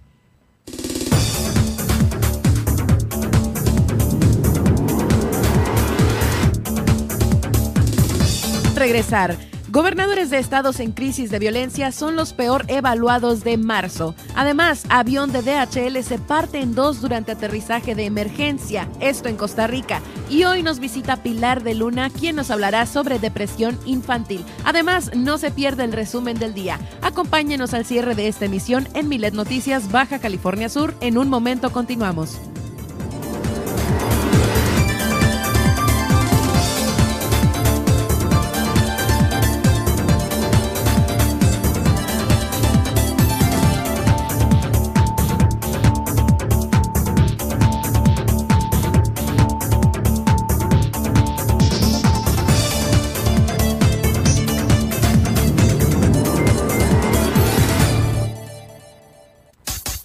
Estas son las noticias de Baja California Sur en Milet Noticias. En un momento regresamos. Estás escuchando. Estás escuchando. Super Estéreo Milet. X, H, B, C, P, Z, FM. En el 95.1 FM. Desde La Paz. Y X, H, M, P, J, FM. En el 91.5 FM. Desde Los Cabos, Baja California Sur. Super Estéreo Milet. Emisoras integrantes de Grupo Milet México.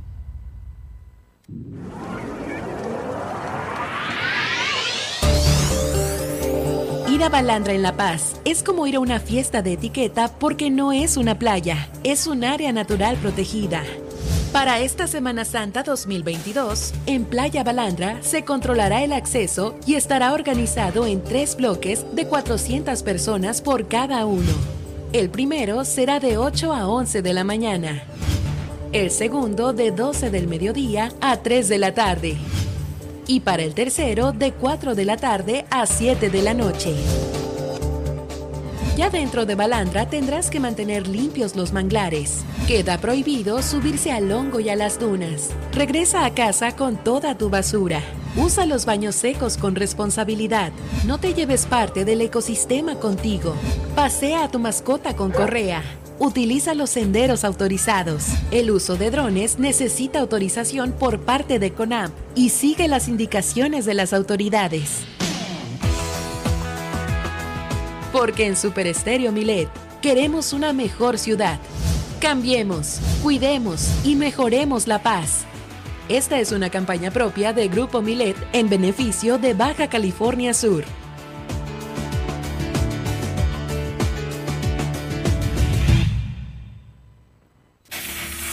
En el 95.1 FM de La Paz y 91.5 en Los Cabos, Milet Noticias Baja California Sur. La información más importante del estado, México y el mundo con Germán Medrano, de lunes a viernes a las 2 de la tarde. Milet Noticias Baja California Sur. Germán Medrano y todas las noticias de Baja California Sur en un solo espacio. Milet Noticias. Continuamos.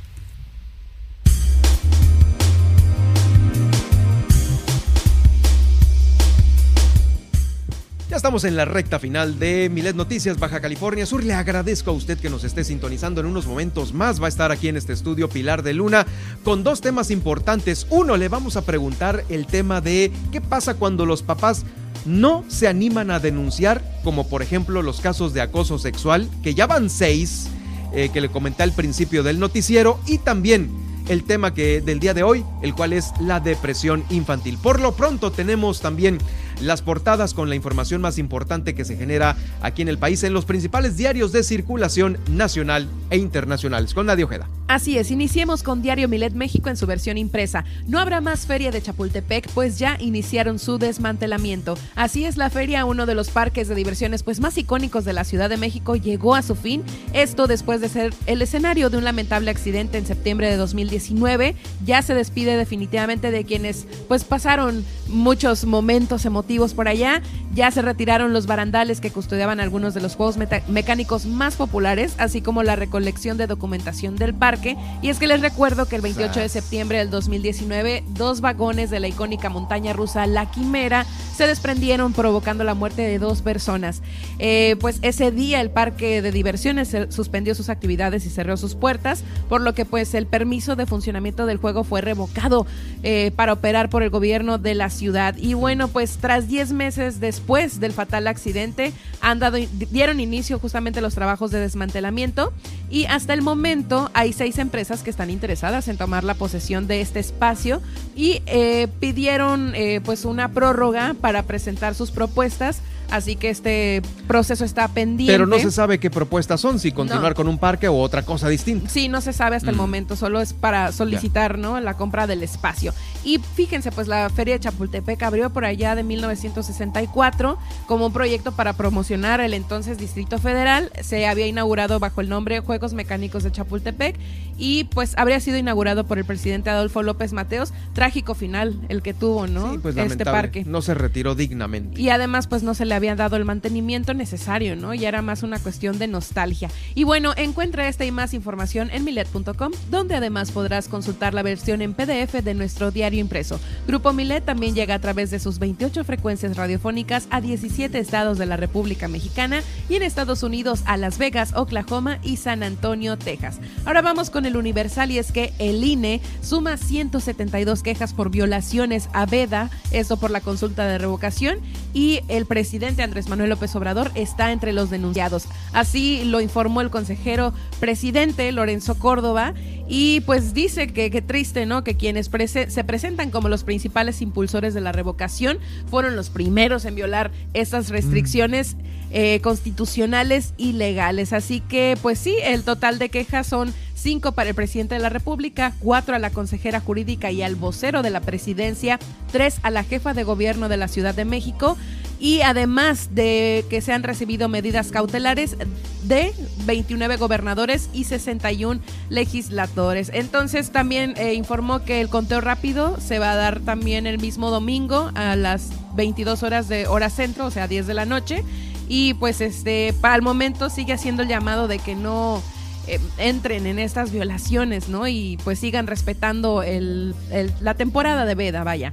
Ahora vamos con Publímetro y es que salió una lista de, bueno, son tres gobernadores de estados que están en crisis de violencia, los que han sido como los peor evaluados de este mes de marzo. Entre ellos están Indira Vizcaíno, que es de la gobernadora de Colima, Alfredo Ramírez Bedoya, que es el gobernador de Michoacán, y David Monreal, que es el gobernador de Zacatecas. Eh, fíjate que, bueno, pues en Colima, eh, desde el pasado 7 de febrero, pues esta entidad enfrenta una ola de violencia, la cual se detonó por una disputa entre, entre integrantes del cartel de Jalisco Nueva Generación y un grupo criminal local, ¿no? Como, conocido como los mezcales. Eh, estos hechos violentos, pues, este, han, posicionado, ¿no? A este, a Colima como uno de los lugares más violentos y peor ranqueados en cuanto a, a gobernatura. En Michoacán, pues, la violencia es producto de una pugna, ¿no? Que mantienen organizaciones también criminales por el control de diferentes regiones en este estado. Y en Zacatecas es lo mismo, es el mismo choque entre cárteles. Y aquí hay que resaltar que pues se dio un hallazgo de 10 cuerpos sin vida envueltos en cobijas el 6 de febrero en Fresnillo y también el homicidio del el homicidio, perdón, del periodista Juan Carlos Muñiz el 4 de marzo, ¿no? Entonces, eh, hasta el momento estos son los eh, sitios ranqueados como los más inseguros y también pues con peor gobernatura. Ahora vamos a Excelsior y es que ante la escasez de agua el gobernador Samuel García prohíbe baños dobles y llenar albercas. Así es, eh, así es, el gobernador de Nuevo León pues llamó a los habitantes del estado a cuidar el agua, ya que advirtió que de nada servirá el esfuerzo de recuperar los pozos o la inversión si no se cuida el consumo, ¿no? Eh, esta misma semana el mandatario también había estado en el ojo del huracán por la propuesta de ley para sancionar a quien insulte al gobernador o lo desobedezca, situación que pues Samuel García aclaró y se retractó de esta misma iniciativa. Ahora vamos con las noticias internacionales. Es que ya ven que les comenté que Rusia fue expulsado ¿no? de las, del Consejo de, de Derechos Humanos de la ONU.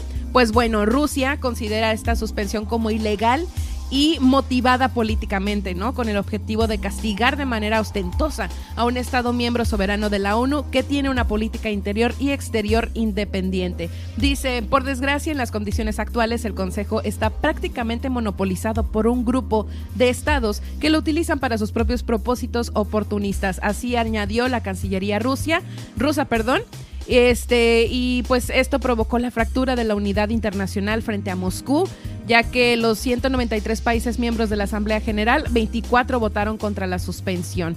Y bueno, de aquí también nos vamos a esto que les comentaba antes del corte. Un avión de DHL fue parte, se partió en dos durante un aterrizaje de emergencia.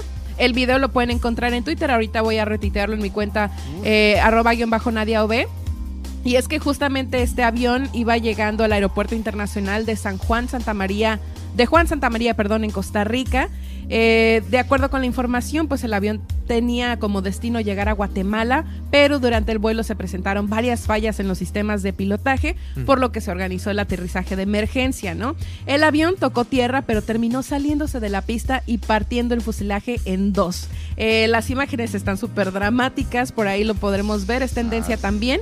En redes sociales circuló por todas partes y pues justamente en las imágenes se puede ver al personal de seguridad arrojando agua al avión para evitar un posible incendio. una explosión extra. Así es. Y bueno, pues con esto terminamos la vuelta a los diarios principales de este día. Eh, y pues ahí voy a estar compartiendo, como les comento, ¿no? El video para que lo vean si está muy dramático. En tu cuenta, ¿no? ¿Qué cuenta? Arroban guion bajo Nadia OV en Twitter. Muy bien, pues ahorita nos saludamos de nueva cuenta con el resumen del día de hoy. Mientras tanto, ya está aquí en el estudio Pilar de Luna.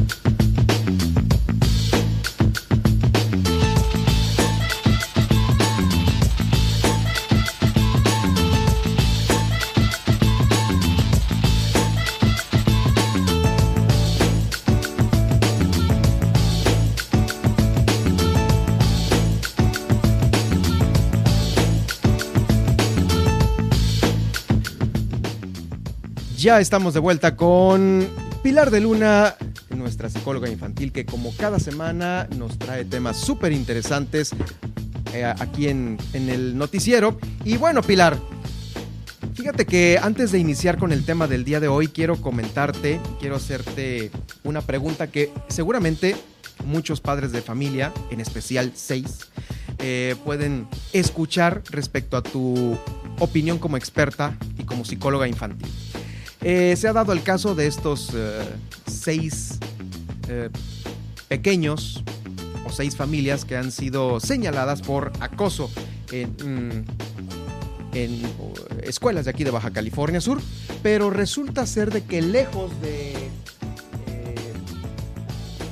lejos de que esto sea una realidad, ah, muchos padres de familia tienen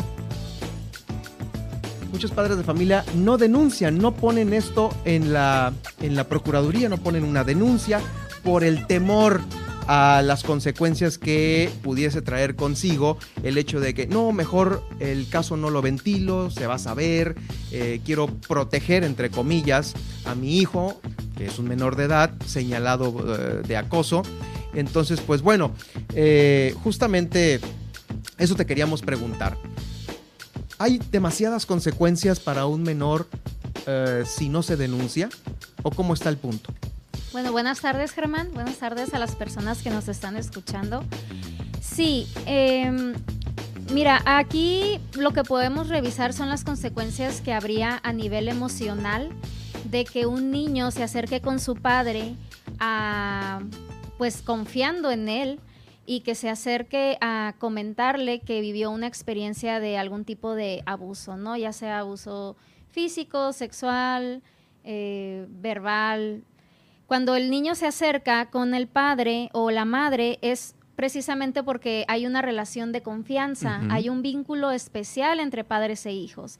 Ahora, ¿qué es lo que espera el niño cuando le comenta esto al papá o a la mamá? Obviamente el niño espera obtener protección de parte de los padres, espera obtener eh, seguridad, espera ser defendido de parte de ellos, ya que pues él es un menor de edad y, sabe que sus papás tienen mayores herramientas, ¿no? Entonces, cuando los padres no, no toman cartas en el asunto, no, no hacen la denuncia, eh, pues se le envía un mensaje al niño de que no están sus padres ahí para protegerlos. El niño sabe que fue escuchado, sin embargo, no se hizo algo para defenderlos.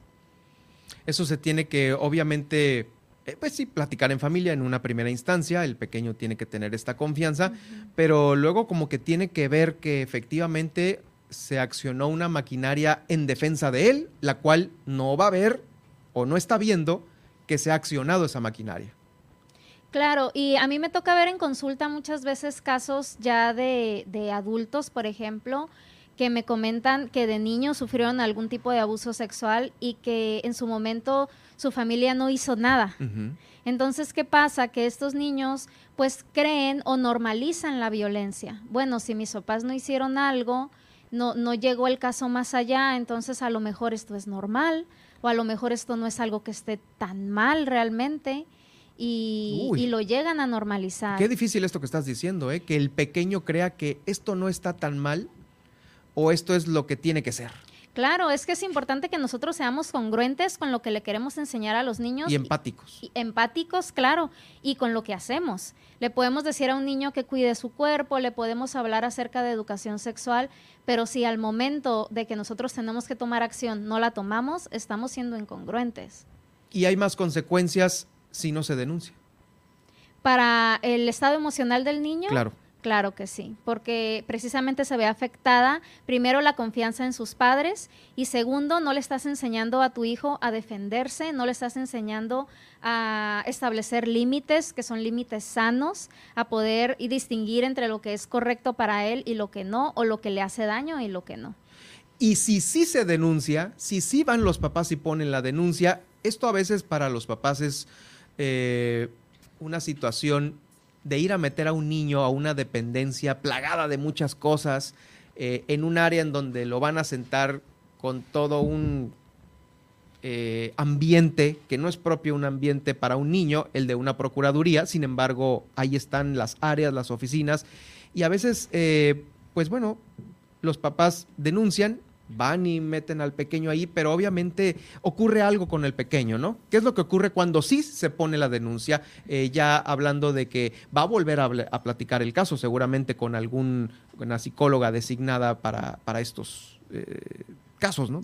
En, estas dependencias hay especialistas, hay psicólogos que se encargan precisamente de no revictimizar a los niños. ¿Qué es no revictimizar? Revictimizar quiere decir cuando hacemos que la víctima de un abuso sexual repita y repita y repita su historia una y mil veces y que vuelva a revivir el momento. Esto puede ser traumático para los niños y en estas instituciones pues se, se cuida mucho de no hacer eso.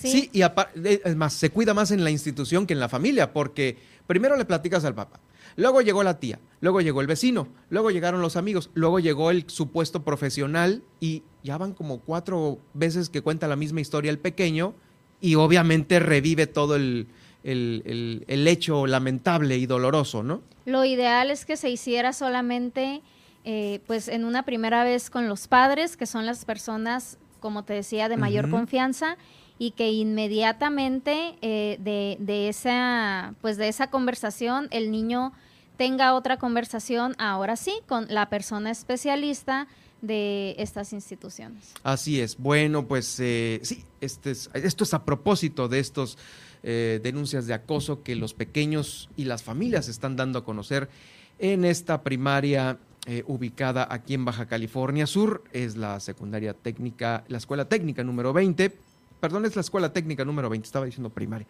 Eh, por este por estos hechos de acoso. Bueno, eh, Pilar, también teníamos programado el día de hoy el tema de depresión infantil. ¿Cómo está la depresión infantil en nuestros días y en nuestro estado?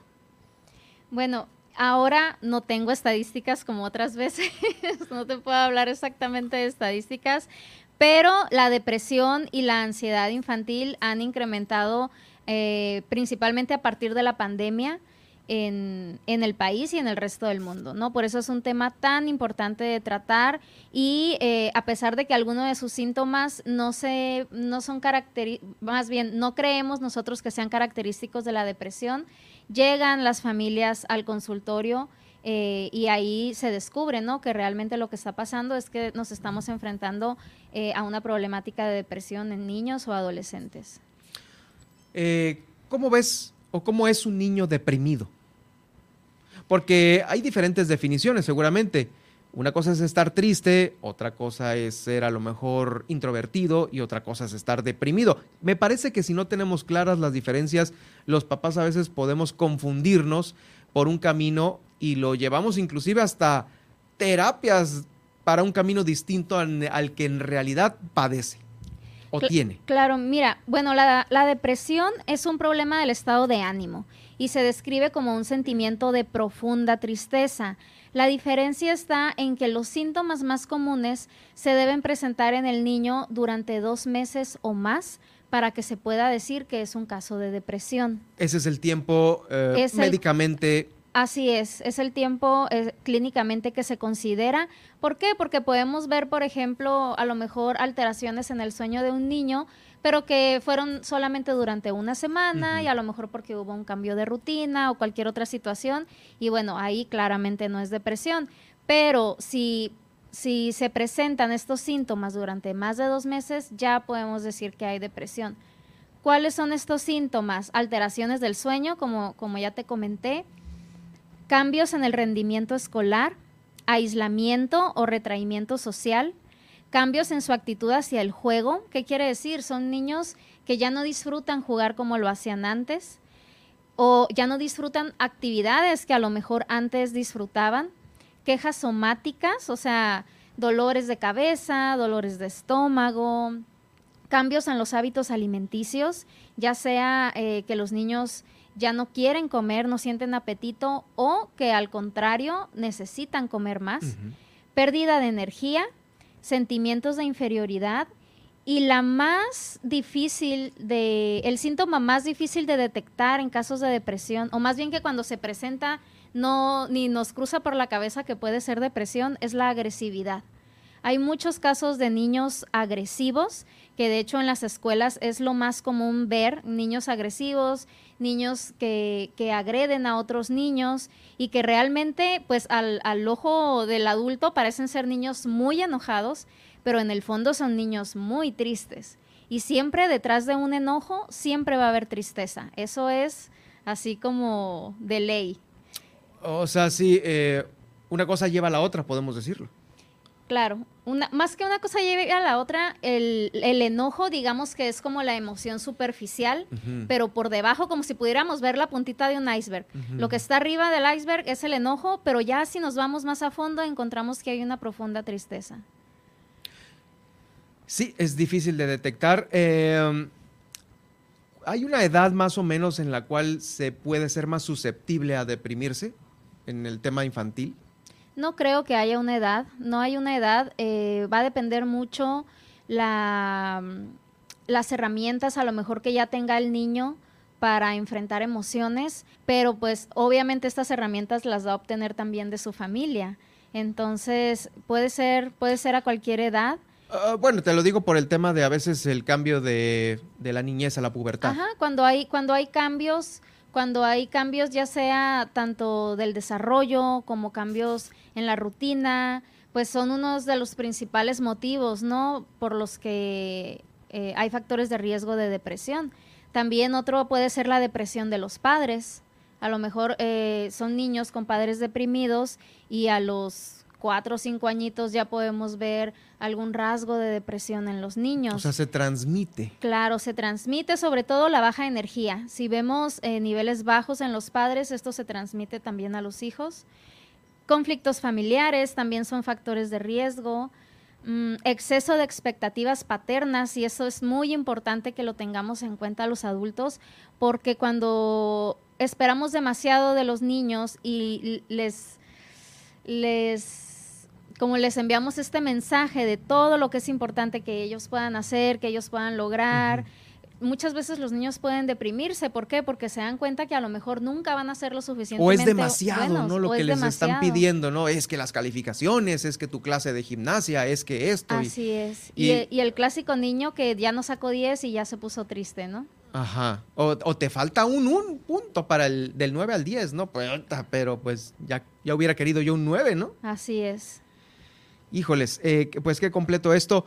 Ah, justamente el tema de la depresión, ¿hay manera de salir de estos cuadros? Uh, ¿Cuál sería las maneras de, salir rápidamente, aparte de, evidentemente con una terapia, pero pues seguramente pueden llegar a casos extremos en donde hay que separar al pequeño de, de su entorno familiar. ¿Podemos llegar a esos extremos? No, ¿eh? No, yo no. yo no, no he sabido de casos donde como tratamiento se recomiende esto. Al contrario, se trabaja mucho con los padres para que ellos puedan comunicarse con sus hijos de una mejor manera, para que puedan eh, mejorar este vínculo y esto les va a ayudar muchísimo a reducir y a eliminar los síntomas de depresión. Pero nunca se recomienda que los niños se, se, separen de sus padres, sino todo lo contrario. Aun cuando los papás estén en algún proceso. Cuando los proceso de duelo por la muerte de algún abuelo, proceso de separación de una pareja, detalles así. Cuando los papás están en algún proceso de duelo, también se busca entrenar a los papás en comunicación asertiva para que ellos puedan incluso eh, compartir o expresar este duelo también con sus hijos sin temor. Que los niños vean que los padres también pueden sentir tristeza, también pueden atravesar un proceso de duelo, que esto los hace humanos y que las emociones, todas las emociones son buenas, no hay emociones malas, eh, y se entrena a los padres en eso, en expresión de emociones, precisamente para que los niños pues eh, aprendan, ¿no? Que se puede sentir tristeza, sin embargo, pues hay que expresarla, hay que expresarla de manera correcta, sin lastimar a otros, sin lastimarnos a nosotros, y de esta manera se trabaja. Eh, Pilar de Luna, eh, ¿dónde te podemos escribir? ¿Dónde te puede la gente eh, pues, mandar alguna duda ya directa para un caso en específico? Claro que sí, me pueden encontrar en mi página de Facebook, que es Pilar de Luna Psicología, y en mi cuenta de Instagram, que es Psicóloga Pilar de Luna.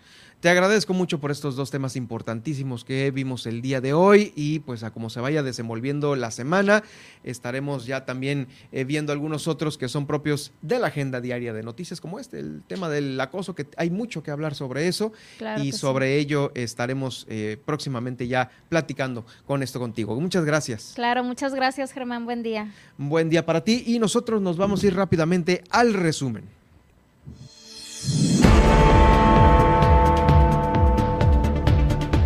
Dio inicio el operativo de Semana Santa Segura 2022. Baja California Sur está preparada ya para recibir aproximadamente a 140 mil visitantes. La universidad por primera vez se suma a este operativo de Semana Santa. También, de nueva cuenta, surge este caso de acoso eh, por, por parte de padres de familia de la Escuela Técnica número 20. La Secretaría de Educación Pública dice que no hay proteccionismo por parte de la institución hacia ningún empleado. ¿Dónde está el truco? Sergio Villarreal nos presentó sobre esos detalles que nos dicen pero que no son ciertos que se pueden hacer o que no se pueden hacer en Balandra. En unos momentos más el podcast de esta interesante entrevista estará en nuestras redes sociales. También avanza con gran resultado la implementación de cámaras de vigilancia en el municipio de Los Cabos. Aquí de último minuto nos informó nuestra corresponsal Guillermina de la Toba sobre esta votación unánime y en positivo que dieron los diputados del Congreso del Estado para ampliar la desaladora que se ubica en Cabo San Lucas. El procurador Daniel de la Rosa Naya dio a conocer que ya se detuvo a esta persona que disparó con una pistola de balines al malecón. Ya está vinculado y hasta por otros tres hechos distintos. En la ciudad de La Paz, de nuevo hechos violentos. Ahora en la colonia Valle del Mezquite un hombre fue acuchillado en el cuello. Ya van tres casos con este mismo modus operandi que se detectan. Una persona de sexo masculino asaltó a la farmacia Guadalajara aquí en La Paz. Mientras tanto, renunció, se bajó del barco el secretario general del Ayuntamiento de La Paz, Alejandro Mota Trasviña.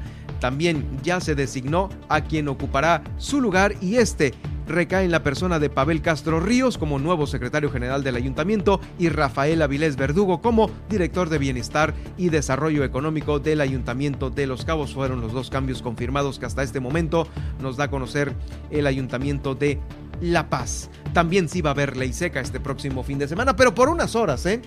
Eh por unas horas de 2 de la mañana a 2 de la tarde. Ese será este próximo domingo. Y en la nacional e internacional inician el desmantelamiento de la feria de Chapultepec, esto después de ser un escenario de un lamentable accidente por allá de septiembre de 2019. Además, INE suma 172 quejas por violaciones a veda por consulta de revocación, el presidente entre los denunciados. Y gobernadores de estados en crisis de violencia son los peor evaluados de marzo, el cual incluye Colima, Zacatecas y entre este y Michoacán, perdón. Ante escasez de agua, Samuel García prohíbe eh, baños dobles y llenar albercas. Y en la internacional, Rusia tacha de ilegal su, suspensión del Consejo de Derechos Humanos de la ONU. Y por último, eh, en videoclip, el avión de DHL se parte en dos durante un aterrizaje de emergencia. Esto en Costa Rica. Por ahí podrán checar el video en mi cuenta de Twitter, arroba guion bajo Nadia. Y también pueden encontrarme en Facebook como Nadia Ojeda Locutora. Y ya a mí me pueden encontrar en Twitter en arroba Germán Medrano y en Facebook en Germán Medrano Nacionales para que ustedes eh, pues puedan acceder a la emisión del día de hoy, más tarde si no pudieron eh, llegar desde el principio o quedarse hasta el final, ahí en los podcasts que van a quedar en Facebook, en Spotify, en iHeartRadio, en TuneIn, en Alexa y en seno.fm. Yo soy Germán Medrano, con todas las noticias todo el tiempo en Super Estéreo Milet.